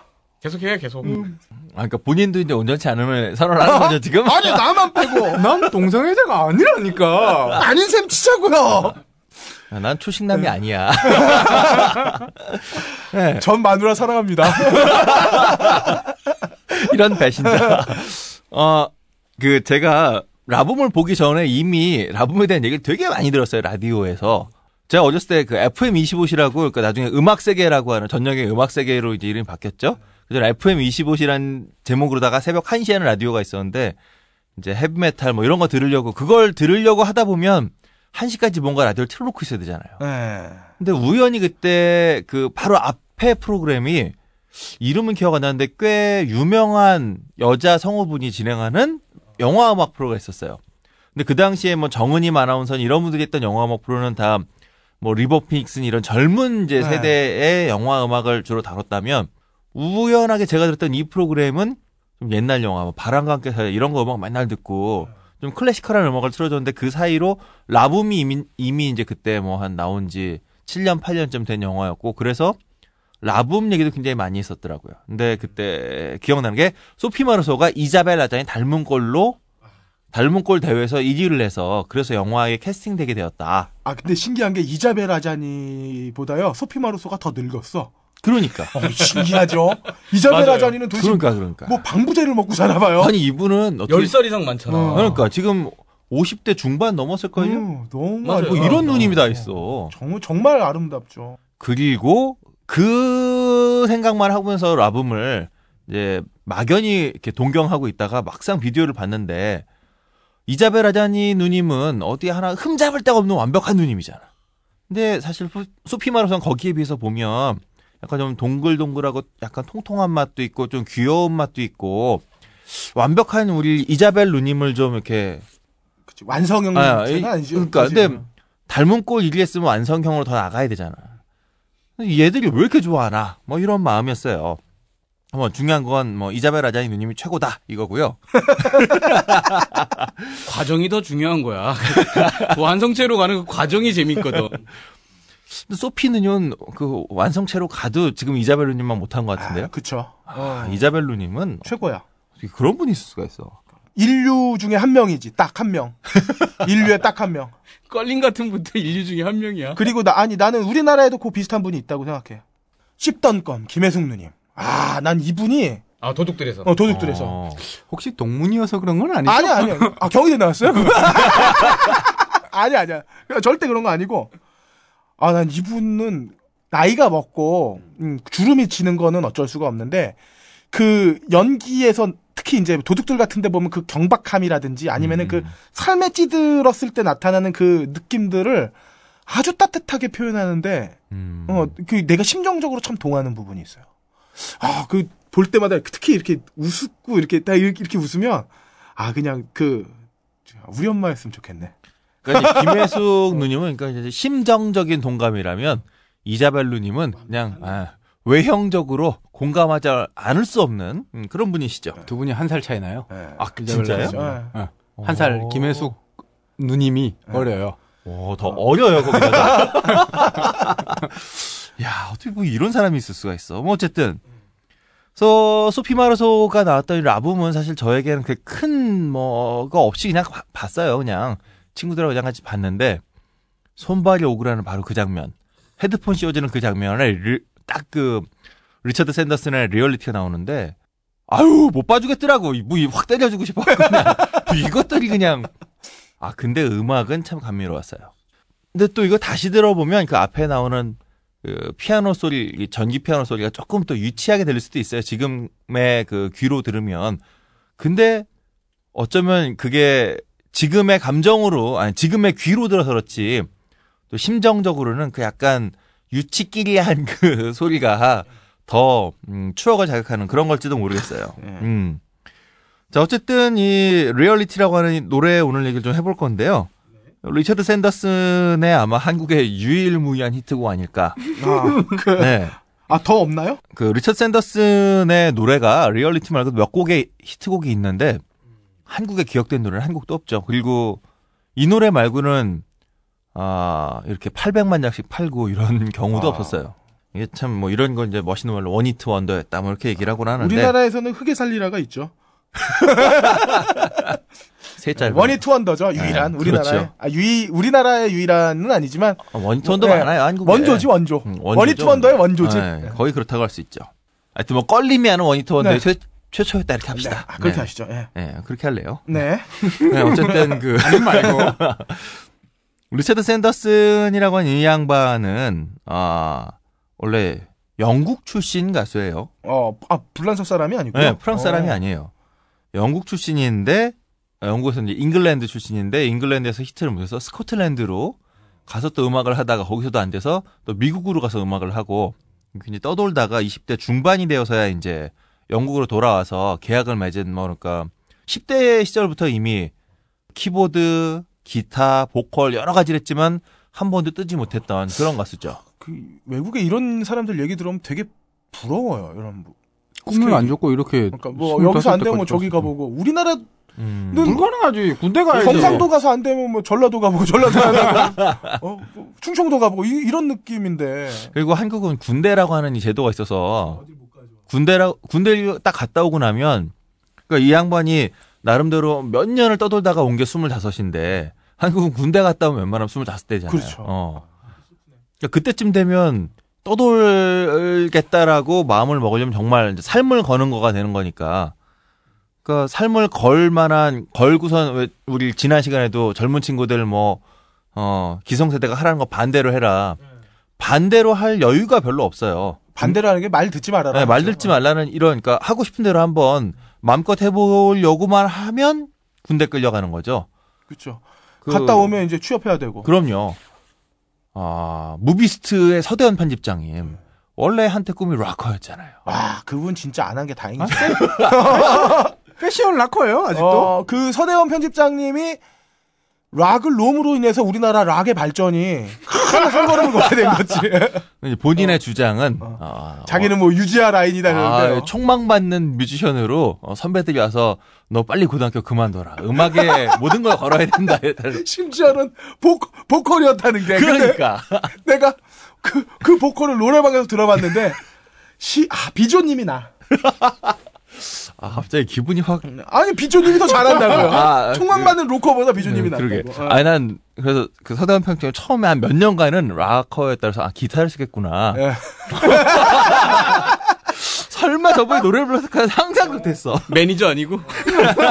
아니요, 그, 저기, 관리 그때부터 들어갔으면 누가 알아 또 이렇게, 그, pretty, 아니요. pretty boy band. 그것도 그게 있는 거지. 저기, 어느 기준이라는 게 있는 거죠. 이하였어요.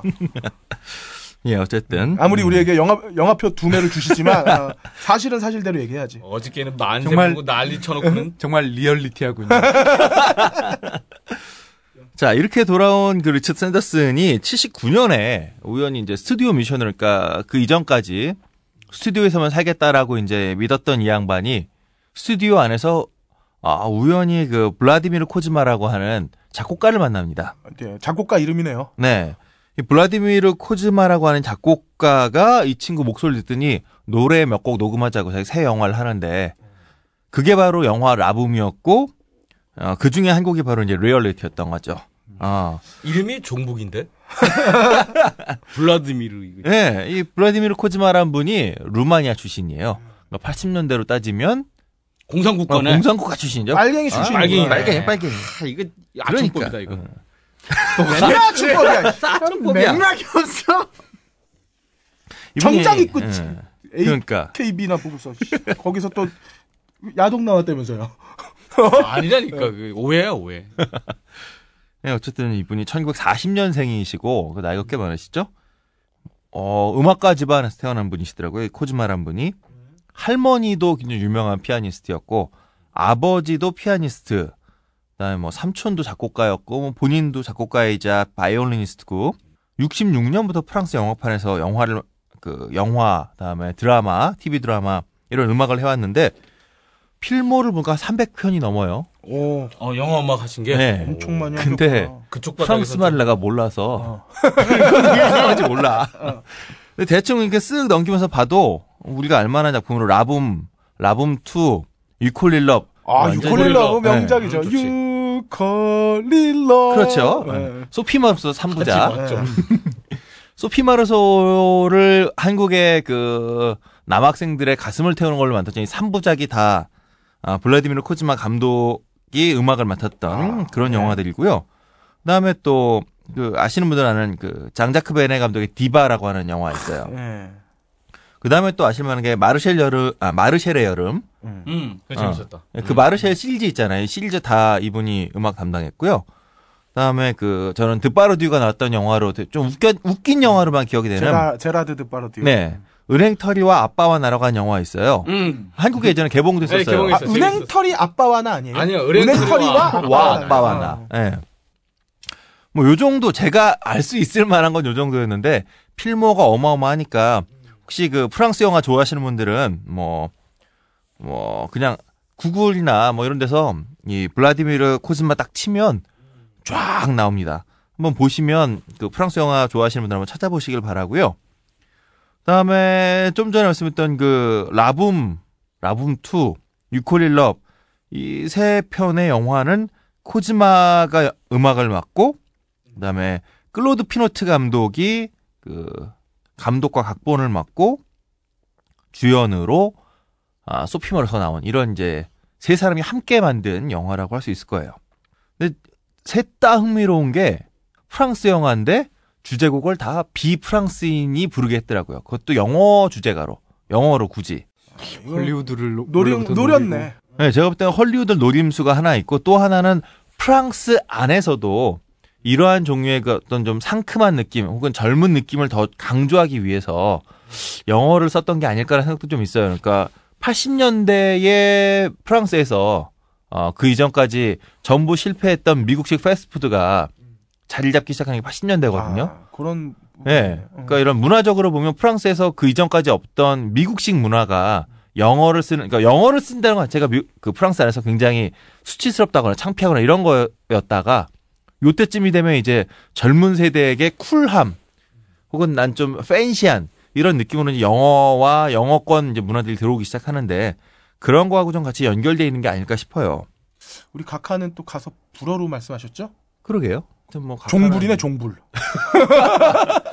뭐 하여튼 다재다능한 야, 요거 안 웃고 있어요, 두 명 지금, 어? 다재다능. 저는 안 웃었습니다. 각하, 저는 안 웃었습니다. 저 존경의 마음으로 웃었습니다. 네, 저도요. 어, 그래서 그런가, 그 라붐 원은 좀 전에 말씀드린 것처럼 리처드 샌더슨이 이제 잉글랜드 출신 가수였죠. 그 다음에, 어, 라붐 2에 Your Eyes, 아, 죄송합니다. 네. 하지 마, 하지 마, 좀 제발. 해내네. 다 불렀어? 우리 다. 그 Your Eyes란 이 노래도 역시 코지마가 만든 노래예요.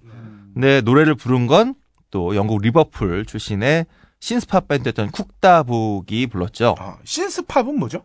아, 우리 지난 시간에도 얘기했던 그 신디사이저를 전면에 아. 내세운 그래서 락이라고는 하지만 혹은 락과 팝의 중간에 있지만 좀 더 이제 신디사이저라는 악기가 중심에 있어서 그 이전과 좀 다른 독특한 느낌을 주는 단발머리 같은. 단발머리는 삐삐삐삐삐삐삐삐삐삐삐. 아는 게 그냥 신디사이즈 하는 단발머리밖에 없는 단발머리. 거죠. 예, 근데 신디사이저를 쓰- 그렇게 쓴 거는 사실 그 synth-pop이라기보다는 그건 저기 펑크 내지 디스코의 영향이죠. 알겠습니다. 네. 네. 어쨌든 이 쿡 다 북스가 불렀던 Your Eyes도 synth-pop의 전형적인 노래. 그러니까 synth-pop의 특징으로 우리가 얘기할 수 있는 게 아마 그 전기 피아노 소리. 신디사이저로 만든 전기 피아노 소리를 앞세운 그런 음악이라고 할 수 있을 겁니다. You Call It Love도 약간 좀 그런 경향이 있죠. You Call It Love도 노르웨이 출신 가수예요. 이 부른 사람은 캐롤라인 크루거라고. 그러니까 이 3부작 다 비프랑스인 그리고 영어에 능한 그런 외국인 가수를 불러서 영어의 느낌으로 어, 이렇게 영화를 아, 주제곡을 부르게 했던 거죠. 어쨌든 리얼리티는 유럽의 15개국에서 당시 1위를 했다라고 하네요. 이야. 그리고 전 세계적으로 약 800만 장 정도가 음반이 팔렸고, 짭짤했겠네요. 네, 뭐 이분 그냥 리처드 샌더슨이 그렇게 전 세계를 떠돌다가 이때 아마 바짝 본 거죠. 리얼리티 이 노래가 지금도 얼마나 그 유럽서 인기가 있냐면 제가 그냥 우연히 봤던 그 유럽한 아, 아메리칸 아이돌 같은 스타일의 어, 리얼리티 쇼 있죠? 이런 거 듣다가 보면 오디션 곡으로 참 아. 자주 나와요. 그러니까 이 청소년들이 주로 나오는 리얼리티 쇼잖아요. 이게 예, 예. 이 젊은 친구들이 젊은 그 풋풋한 느낌을 강조하는 노래에 이 노래가 여전히 많이 쓰이고 있더라고요. 명곡이네. 음, 잘 만든 노래예요. 지금 들어봐도. 그리고 더 재밌는 건 이 리얼리티가 1980년에 발표된 노래잖아요. 이 노래를 지금 한번 다시 들어보시면 어, 여기에 나오는 이 피아노 소리나 전기 기타 소리를 어떤 식으로 편곡하고 어떻게 넣었는지 잘 들어보시고 아, 전영록, 이용, 그다음에 김범용 이런 그 80년대 한국의 어, 기라성 같은. 기라성 같은 가수들의 아, 노래를 표절했다는 게 아니고 그 노래들 안에 사용된 악기 소리 한번 비교해 보세요. 정말 모범적인 80년대 한국 가요의 아, 발라드라고 딱 우리가 부르는 가수들. 발라드 하면 이제 이용, 그다음에 뭐 김범용, 그다음에 변진섭까지 이어지는 80년대 스타일의 그 발라드 가수들이 들려줬던 음악에 사용된 악기의 소리가 참 많이 여기서 파생되었구나. 이문세는 왜 안 빼신 거죠? 아, 이문세 씨는 좀 저는 다른 유재하 이문세는 좀그 라인 좀 다르다 생각해요. 이영훈 씨가 좀 유니크했죠. 이런 또 그렇죠. 주류하고는 좀 다르게. 네네 네. 그러니까 이영훈 씨랑 다음 유재하 씨 두 분은 좀 유니크했다는 게 어, 다른 분들은 신디사이저를 전면에 내셨다면 이 두 분은 물론 신디사이저를 사용했지만 기본적인 편곡의 방식이 classical한 방식으로 갔던 거죠. 서구 European 클래식의 방식을 좀 많이 닮아 있는. 근데 이 리얼리티는 아주 그 우리에게 익숙한 뽕기 가득한 한국식 발라드와 아, 이건 이제 멜로디 이렇게 부르면 안 돼요. 한국식 발라드. 발라드. 예. 발라드와 닿아 있는 그 악기 소리들 이런 게 이제 어떤 건지 아, 딱 느끼실 수 있을 겁니다. 그 정말 중요한 거 소피머너스가 디스코 틀어놓고 춤추고 있다 갑자기 그 헤드폰 씌워주니까 네. 리얼리티는 싹 흘리잖아요. 네. 개뻥이잖아 이거. 아니 그렇게 시끄러운 데서 헤드폰 씌워준다고 갑자기 모든 소리가 쫙 없어지고선 이 노래만 들린다니. 닥터들의 껴도 못 막아요. 아니 사실은 그때 딱 끼워줄 때 음악이 꺼진 거야. 어때? 이런 설정이면 말이 되잖아. 말 안 돼요. 말이 안 되고요. 말은 안 되는 게 그 영화에 보면 딴 애들은 막 미친 듯이 디스코 치고 있는데 둘만 블루스 치고 있거든. 걔는 좀비야? 야, 그쵸. 에이, 이게 락으로 치면 스콜피온즈 같은 느낌이네요. 네? 무슨 말이에요? 무슨 얘기예요? 아, 그만 좀 갖다 붙여요. 아, 아, 그 이상해? 이게 아니 내가 보기에는 언제나 해- 해비조님이 우리 그 레벨하고 다르게 좀 이렇게 좀 클래식하고 좀 뭐랄까 이제 아카데믹하게 얘기를 하면 껄림이 뭔가 자기도 그러고 싶은가 봐. 발을 자꾸 얹어. 아, 발을 자꾸 얻는 게 아니라 내 수준에 맞춰 주- 아니, 달라는 수준에 거지. 맞춰서 한국의 걸로 해요. 아니, 이게 이만 계속 갖다 그 붙여. 항상, 항상 느끼는 게 그렇게 해서 갖다 붙이는 게 조용필하고 그다음에 그런하고 그다음에 김혜수 누님. 네, 김혜수 누님. 아니. 랩하기가 정해져 있어. 아니, 아니, 나 스콜피온즈는 오늘 처음 꺼냈는데, 이 스콜피온즈의 발라드들이 진짜 뽕 발라드들이거든. 그렇죠. 어, 아. 그래서 그런 느낌이 같다는 거야. 음, 에이, 지금 음악도 안 들어본 사람들이 말이야. 없어. 그러니까 별로 그 공감은 잘 안 되는 거. 하여튼 뭐 그렇습니다. 몇 번 갈까? 이게 뭐 저, 김혜수 씨는 지구 최강의 여배우고 영웅무색투는 지구 최강의 영화고 지금 몇 번 나왔는지 몰라. 이제 스콜피온스도 몇 번 하겠구만. 아니, 저는 최강 아니라고 봐요. 지구 최강이 몇 개야 도대체? Dreams are my reality, the only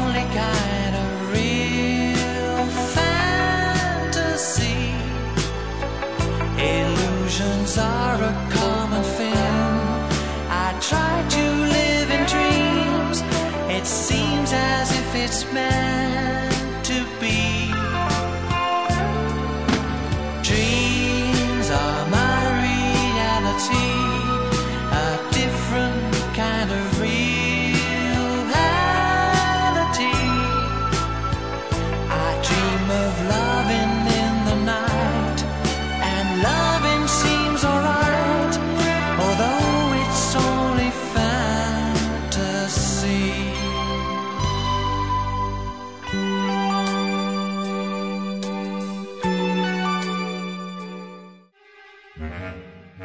이번 주 개봉 신작의 근거 없는 예측 무비 찌라시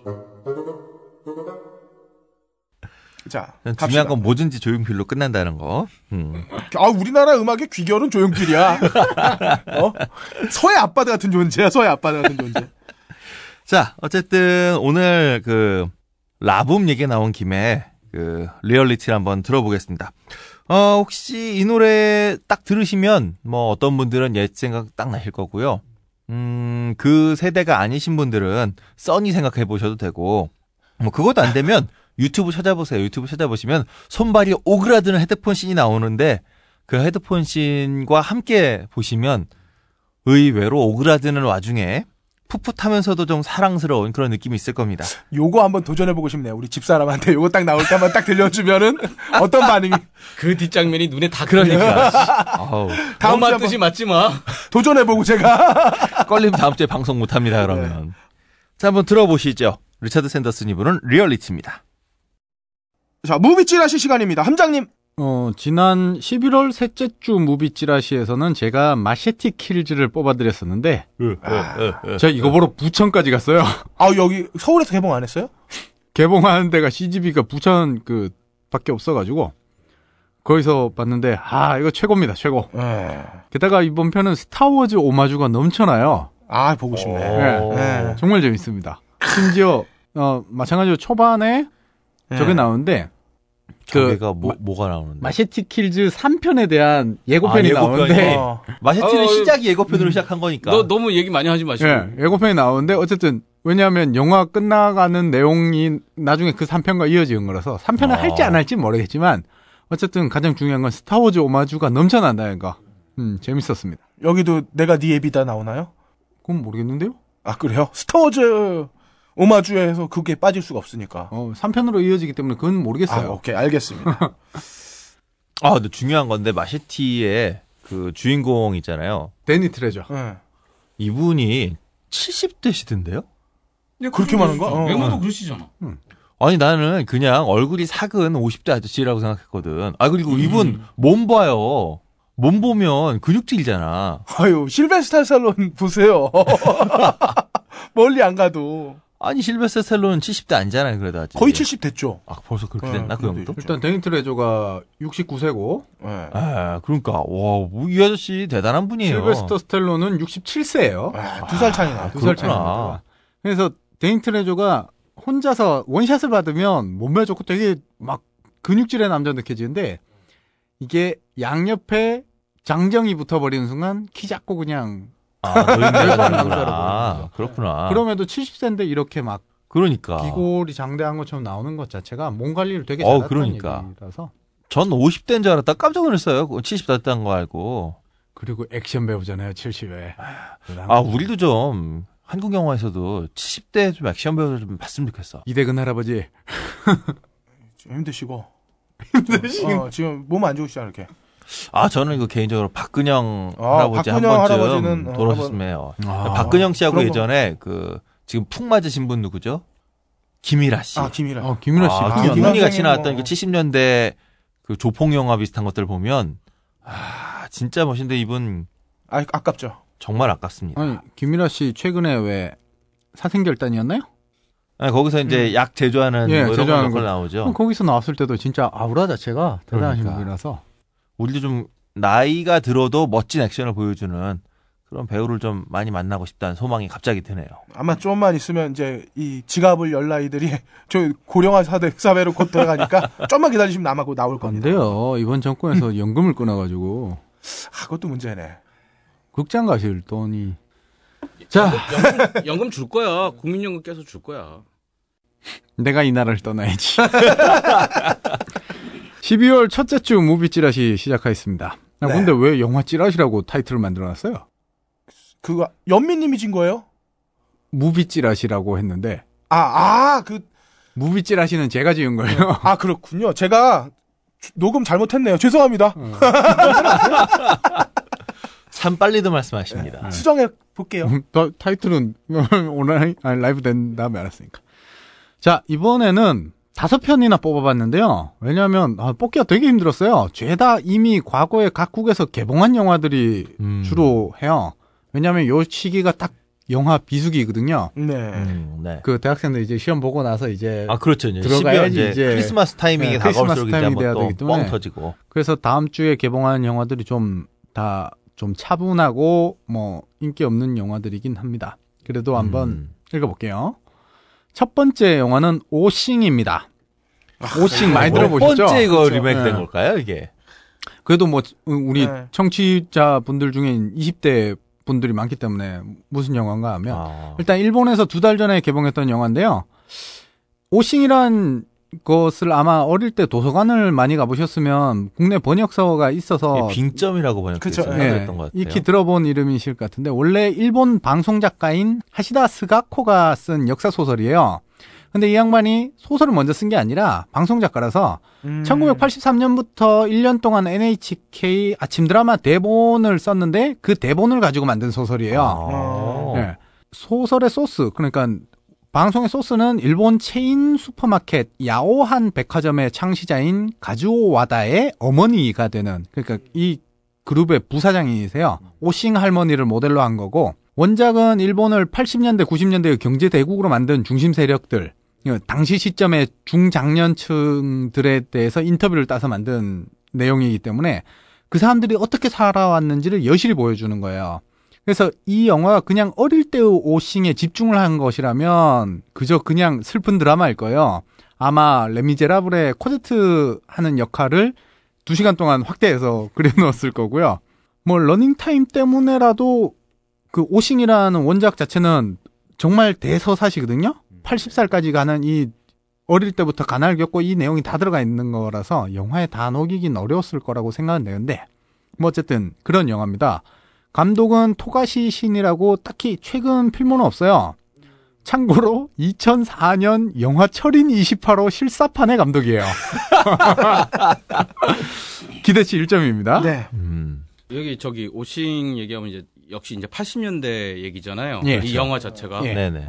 그 아까 우리 얘기도 했었고 또그 라붐 얘기하면서 영어로 노래를 불렀다. 이렇게. 사실 80년대는 아마 어떻게 보면 인류 역사가 이렇게 발전하면서 가장 윤택한 해였어요. 경제적으로 부흥되고 못 사는 나라 없이 계속 경제가 부흥하고 막 이런 때였다고. 어, 사실 못 사는 나라가 없었다는 건좀 아닌 것 그러다. 보니까 예, 20개 대국 중 대국 수준에서 잘 사는 나라. 네, 물론 그렇습니다. 그러니까 뭐 80년대가 아프리카- 동남아는 몰락의 길을 갖고 있어요. 예. 그러, 그러다 보니까 이 흔히 말하는 이제 뭐 OECD급의 선진국 우리나라까지도 포함해서 어, 사실 그렇죠. 이제 뭐 이제 네네. 그 전두환 시대도 이런 그 정, 세계적인 부음 뭐 삼저 얘기했지 않습니까? 옛날 환율 싸고 뭐 그다음에 유가 싸고 유가 뭐 싸고. 이러다 보니까 경제가 다 괜찮았어요. 유가가 시- 거의 한 20년 가까이 예. 동결됐었으니까요 그- 그때. 그 당시 이제 프랑스도 나라 잘 사니까 음. 이런 식에 대한 허용이 되게 높았던 거 허용의 수준이. 아, 뭐, 그 너희들은 그래라. 괜찮았다는 거지. 그렇죠. 일본도 마찬가지예요. 일본도 6, 70년대 진짜 그 어마어마한 경제 부흥을 일으키면서 고생을 엄청 했거든, 걔들은. 음. 뭐 진짜 밤낮 없이 일하고 일벌레라는 소리 들어가면서. 음, 그렇죠. 80년대 딱 들어와서 이제 서, 서서히 은퇴하는 사람도 나오기 시작하고 음, 음, 음. 경제가 이제 이렇게 뭐랄까 좀 쓰면서 가는 분위기도 좀 있었어요. 그렇죠. 그게 뭐 좀 이제 나중에 왜곡돼서 문제가 됐지만 그 버블 당시에 그러다 보니까 하면서. 과거를 이렇게 보는 거야. 아, 나 이렇게 열심히 일했다. 좀 음. 위로도 받는 거지. 그렇죠. 그 오신이라는 건 원래 이제 이게 유명했던 게 일본 드라마로 그 80년대 초중반에 아마 제가 알기로 수백 부작이 예, 이렇게 이어-. 이어졌어요. 예. 어마어마한 인기를 끌었지 일본에서는. 그리고 하, 저렇게 고생했어. 우리는 저랬 저때 저랬지. 그래서 지금 저렇게 열심히 일하는 덕분에 음, 이렇게 음, 음. 일본이 부강한 나라가 됐고 사실 한때 80년대 초반 70년대 후반만 해도 일본 사람들은 조만, 조만간에 미국을 앞지른다고 생각했어.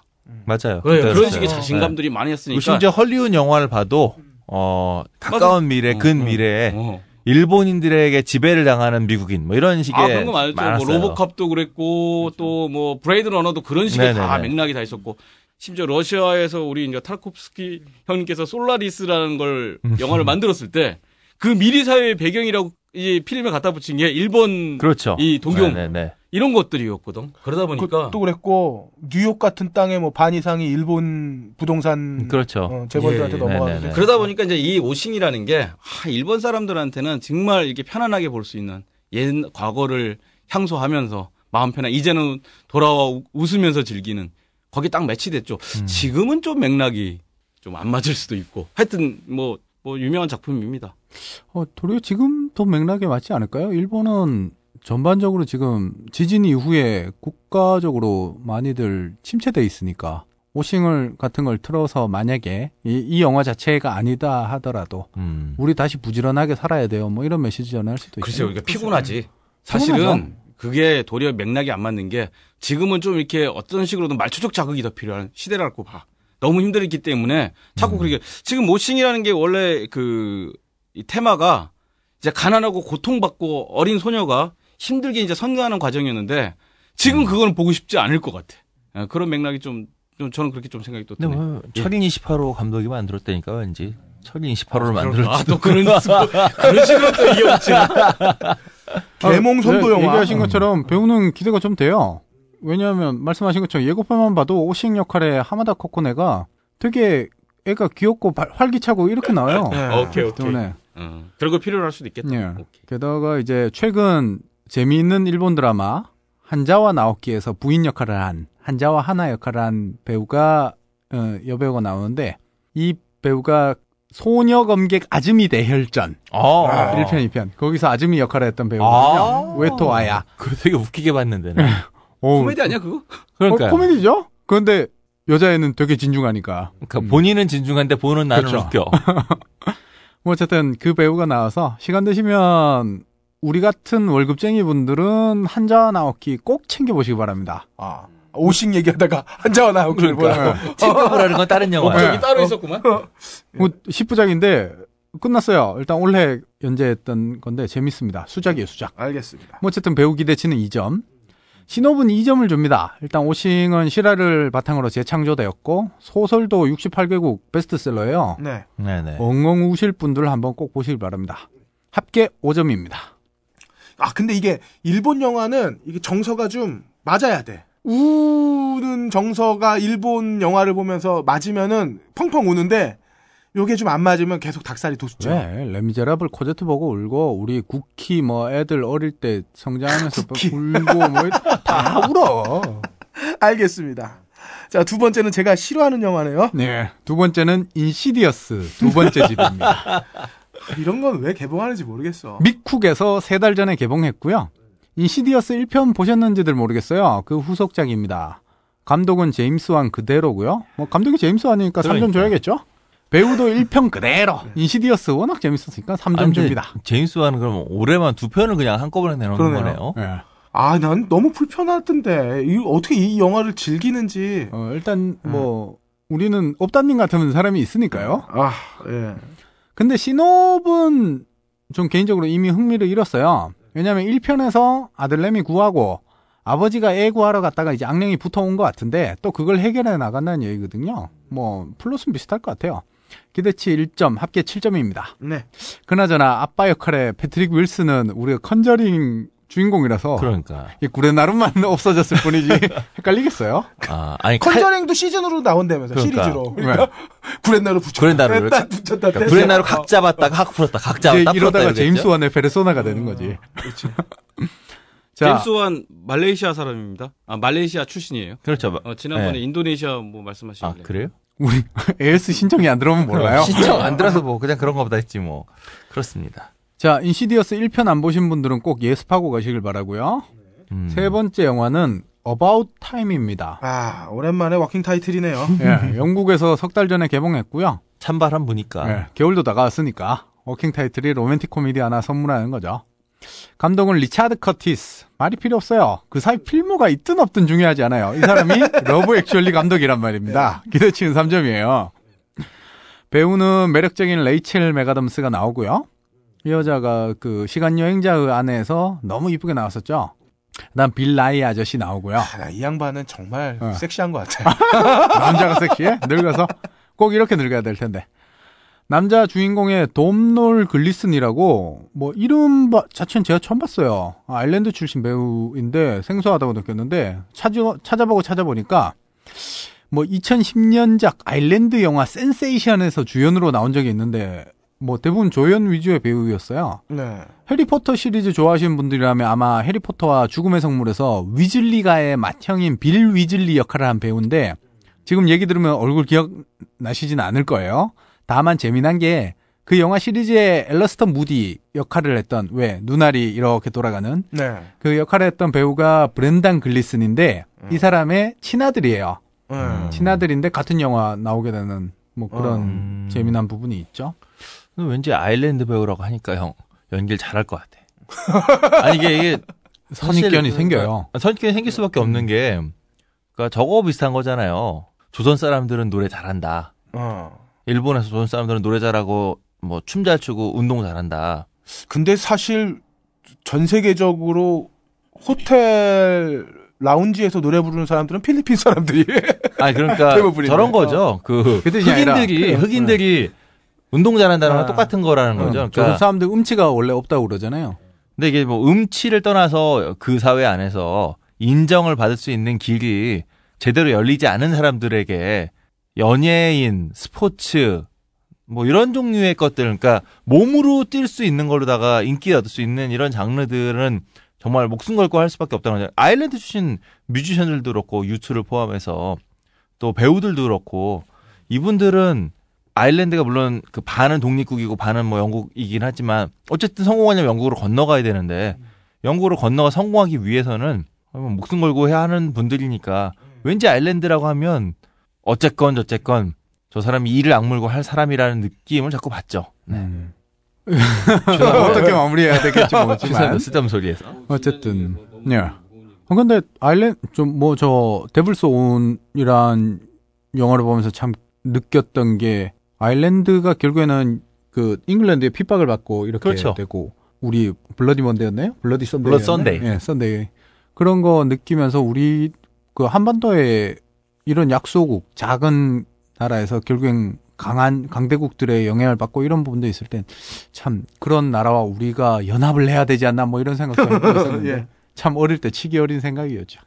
자 쓸데없는 얘기였고 어쨌든 배우 기대치는 레이첼 맥아담스와 빌 나이 때문에 3점을 주려다가 돔놀 글리슨 작 아직 검증되지 않은 것 같아요. 그래서 아일랜드라니까. 3점, 3점, 3점.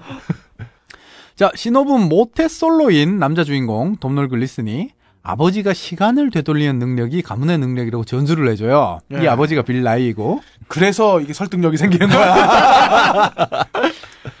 그래서 레이첼 맥아담스의 사랑을 얻기 위해서 마구 시간을 되돌린다는 내용인데 일단 사랑의 블랙홀이잖아. 그러니까 사랑의 블랙홀로 너무 닮아 있는데. 일단 워킹 타이틀이니까 아, 워킹 타이틀도 이제 한물 가는구만. 각본을 감독이 썼거든요. 그래서 기대치 3점, 합계 8점입니다. 네. 예, 저 인정하겠습니다.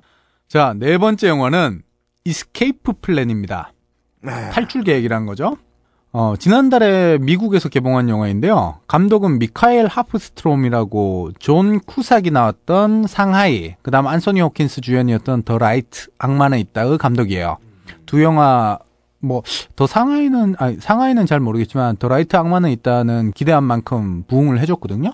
그래서 기대치는 적당히 2점을 드리는데, 배우가 화려해요. 아놀드 슈와제네거랑 실베스터 스텔론이 연기는 안 될지언정 일단 두 배우는 봐야 되잖아요. 이건, 이거는 그, 대놓고 의리를 강조하는, 어? 강조하는 거지. 관객에게 의리를 강조하는 거지. 어. 대놓고. 어. 기대치 2점이에요. 그다음 뭐 힙합 가수 50센트도 나온답니다. 네. 50센트도 음, 몸 좋아요. 아 감옥 영화니까 신호분 실베스터 스텔론이 어떤 감옥도 탈출할 수 있는 감옥 설계자예요. 그래서 이 사람은 거기에 투옥된 다음에 거기서 탈출을 해서 이 감독은 이, 아, 이 감옥은 이게 문제입니다라고 해서 감옥을 설계하는 사람인데 아하, 아, 진짜 범죄자가 아니라. 네. 어. 어느 날 CIA에게서 CIA에게서 어이 A 발음이 들어가니까 어색하네. 비밀 사설 감옥의 테스트를 맡은 다음에 으. 으. 예, 습격을 당해서 자신이 설계한 24시간 감시되는 유리 감옥에 갇히는 거예요. 네. 예. 음. CIA가 원해서 한 게 아니라 습격을 당해서 자기가 음모에 의해서 갇히는 거거든요. 그럼 여기에서 탈출해야 되는데 아 기대가 되죠. 자기가 낸 풀 수 없는 문제를 풀어야 되는 지는 게임이 될 텐데. 근데, 근데 이 그 지는 게임의 주인공이 스텔론이라니까. 두 남자가 왠지. 나오니까 이게 지는 게임일지 화력 아, 게임일지 그러게. 모르겠다는 거지. 이게, 이게, 그러니까, 두 개의 모순이 겹쳐져 있네요. 실베스타 스탈론이 머리를 쓴다는 거. 그러니까. 예, 기대치 3점, 합계 7점입니다. 다음은요? 다섯 번째 영화는 이걸 넣을까 말까 많이 고민했는데요. 네. 왜냐하면 좀 오래됐어요. 개봉한 지 작년에 개봉했는데 컴퍼니 유킵입니다. 이 영화는 작년에 공개된 거라서 좀 많이 걱정이 되는데 이유는 뭐냐면 어둠의 경우에 이미 나와 있어요. 음. 네. 그래서 이 부분들이 좀 걱정이 돼요. 음. 그 어둠의 개봉- 걸 나와 있는지 알고 계시는군요. 작년에 공개된 거라서 제가 작년부터 봤던 제목이 아. 갑자기 개봉을 한다 그래서 제가 좀 놀랐고 감독은 로버트 레드포드입니다. 아, 나 이, 이 양반의 지금의 행보가 참 마음에 드는 것 같아요. 음. 어 그래요? 응. 뭔가 저 다른 사람이랑 헷갈린 건 아니고? 아니, 로버트 레드포드. 어 알겠습니다. 뭐 썬댄스 이후부터 쭉 다 마음에 든다. 뭐 이런 그렇죠. 정도죠. 그- 그 얘기죠. 네네네. 어. 예, 예. 어뭐 동의해요. 네. 만든 영화 족족 수작이고 그러니까요. 그래서 기대치 일단 3점입니다. 배우도 기대할 수밖에 없는데요. 수잔 서랜든 나오고요. 아이고. 로버트 레드포드 자기 직접 주연했고요. 네. 샤이아 라보프가 나와요. 거기 별로다. 근데 왜 샤이아 라보프? 이 샤이아 라보프가 정말 뭐 연기 잘하는데. 일단 젊은 세대로서 이 영화에서 얘기하는 베트남 전쟁 시대의 미국을 바라봐야 되는 역할을 하거든요. 그게 기대가 돼요. 음. 그래서 배우 기대치 3점. 자, 신호분 무슨 얘기냐면 우리 한국 사람들은 시위에 화염병이나 짱돌 듣고 나오면 과격하다고 하는데 졸라 웃긴 게 미국은 시위를 폭탄으로 하던 나라고 아 그렇죠. 그 네. 얘네들은 총 들고 있으니까. 노동자들이 그러니까. 총 들고 어. 싸워서 얻은 노동조합인데 한국 사람들 뭐 과격하다 그러니 이건 과격에 축도 못 끼는데 뭐 어쨌든 뼛속 깊숙이 평화주의자들인 건지 아니면 싸울 의지가 없는 건지 모르겠지만 차라리 그런 열정을 옆집과 소음과 주차로는 살벌하게 싸우면서 정부와는 싸울 생각이 없는 이유를 모르겠는데 우리나라 사람들 뭐 아무튼 미국은 그런 나라예요. 네. 그런데- 미국 옛날 얘기죠. 어, 그렇죠. 뭐 요즘은 뭐 그래도 30년 전 얘기지. 베트남 반전 시위 조직 중에 Weather Underground라고 있어요. 네. 인터넷에서 한번 검색해 보시면 재밌는 이야기가 많을 텐데 그 활동하던 사람들을 Weatherman이라고 해요. 그 Weather Underground가 뭐 어디 폭파하겠다고 하고 폭파 예고를 하고 사람들 대피하라 그런 다음에 항상 성명서를 냈어요. 우리는 정부가 전쟁을 그만하길 원한다라고 성명을 내고 그걸 폭발시키고 이랬던 사람들이거든요. 음. 어찌 보면 테러리스트잖아요. 그렇죠. 예, 시위를 그렇게 했던 사람들인데 심지어 Weatherman 중 한 명이랑 오바 현재 오바마 대통령 과거에 함께 일한 적이 있는데 이 사실을 트집 잡아서 오바마는 테러리스트와 친구다라고 공화당이 트집을 잡은 최근 음. 케이스가 있잖아요. 그런 이야기인데 아무튼 이 Weather Underground 조직과 관련된 이야기가 영화예요. 그 과거에 아직까지 수배범인데 붙잡히지 않았던 수잔 서랜든이 갑자기 불시에 붙잡히게 되고 그때부터 이 로버트 레드포드가 가족들을 데리고 도망가 다니고 그리고 샤이아 라보프는 그와 관련된 이야기를 계속 해내고 뭐 이런 음. 영화라서 되게 기대됩니다. 기대치 2점 드리고 합계 8점으로 공동 1위예요. 아, 저는 Company You Keep 보겠습니다. 보고 싶네요, 진짜. 미쿡 이야기 보실 거면 왜냐하면 어찌 보면 이거 얘기하셨던 것처럼 30년 전에 그런 시위를 하던 얘기라서 미국의 과거에 자신들이 잘났던 내용을 부추기는 내용일 수도 있거든요. 그런데 우리가 기대하는 로버트 레드포드의 시각은 그렇지 않을 거라는 거죠. 그쵸? 그렇죠. 네. 그렇기 때문에 뭐 그쪽에 관심 있으시면 Company You Keep 보시고 연인과 함께시면 그냥 About Time 보시면 돼요. 아, 저 아까 전에 그 로버트 레드포드에 의아를 했, 제가 그 행보가 좋다고 얘기했던 거에 의아했던 게 정치적인 문제 때문인 거죠. 그렇죠. 어. 아, 그, 그런 게 아니라 저는 영화로서의 음. 로버트 레드포드의 행보를 네, 그럼요. 선댄스 채널 정치적으로는 로버트 레드포드는 아직 명확하지 않아요. 그러니까 어떤 또 뭐 선량한 선량한 중도 어, 이런 어, 정도의 뭐. 이미지는 세팅이 돼 있는데 이미지는 있는데 이미지- 밝힌 어. 적이 없죠. 예, 그렇죠. 그런 거 이상의 뭔가 이렇게 좀 음. 뭐 수잔 서랜든인가 뭐 또는 누구처럼 이렇게 좀 공격적으로 뭔가 얘기한 건 없어요. 그렇죠. 그러니까 행보로만 보면 뭐 조지 클루니나 아니면 뭐 본 실제, 아, 맷 데이먼? 맷 데이먼. 맷 데이먼 이라든가 이런 사람들처럼 분명하게 자기 목소리를 낼 법한 그런 행보를 보이고 있는 거에 비해서 이분이 의외로 공화 친공화당 성향의 발언들을 가끔 하시죠. 뭐 공화당을 지지한다는 말을 대놓고 하지는 않았지만 아유, 우리, 아니 오히려 우리가 존, 존경해 마지않는 윌 맥어보이 선생도 공화당원이라고 하겠는데요. 그건 이제 드라마 설정이니까. 아니, 그래도 이제 공화당을 지지하면서 멋지게 아 그럼요. 사시는 아, 클린트. 이스트우드 같은 어, 클린트 이스트우드. 진짜 우리가 생각하는 진정한 우파의 모습을 보여주는 거라면 우린 뭐 저는 아무 문제 오케이, 없다고 오케이. 생각해요. 그럼요, 그럼요. 수고하셨습니다. 영진공 단신 단신 소식입니다. 첫 번째 단신 소식은 인디스페이스 소식인데요. 서울 독립영화제 2013 39번째 서울 독립영화 페스티벌이 있습니다. 영, 영어로 나와 있어서 서울 Independent Film Festival 이렇게 돼 있어요. 이렇게 차분하게 얘기하나 했더니 결국 문제는 그거구만. 네.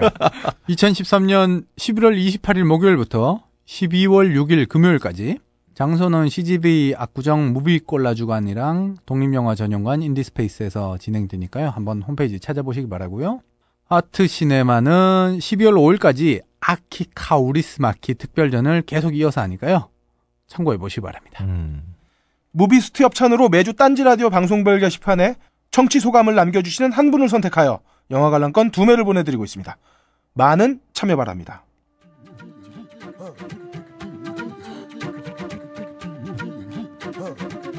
시국이 어렵습니다. 아, 우리는 참 어려운 시절을 살고 있는 것 같습니다.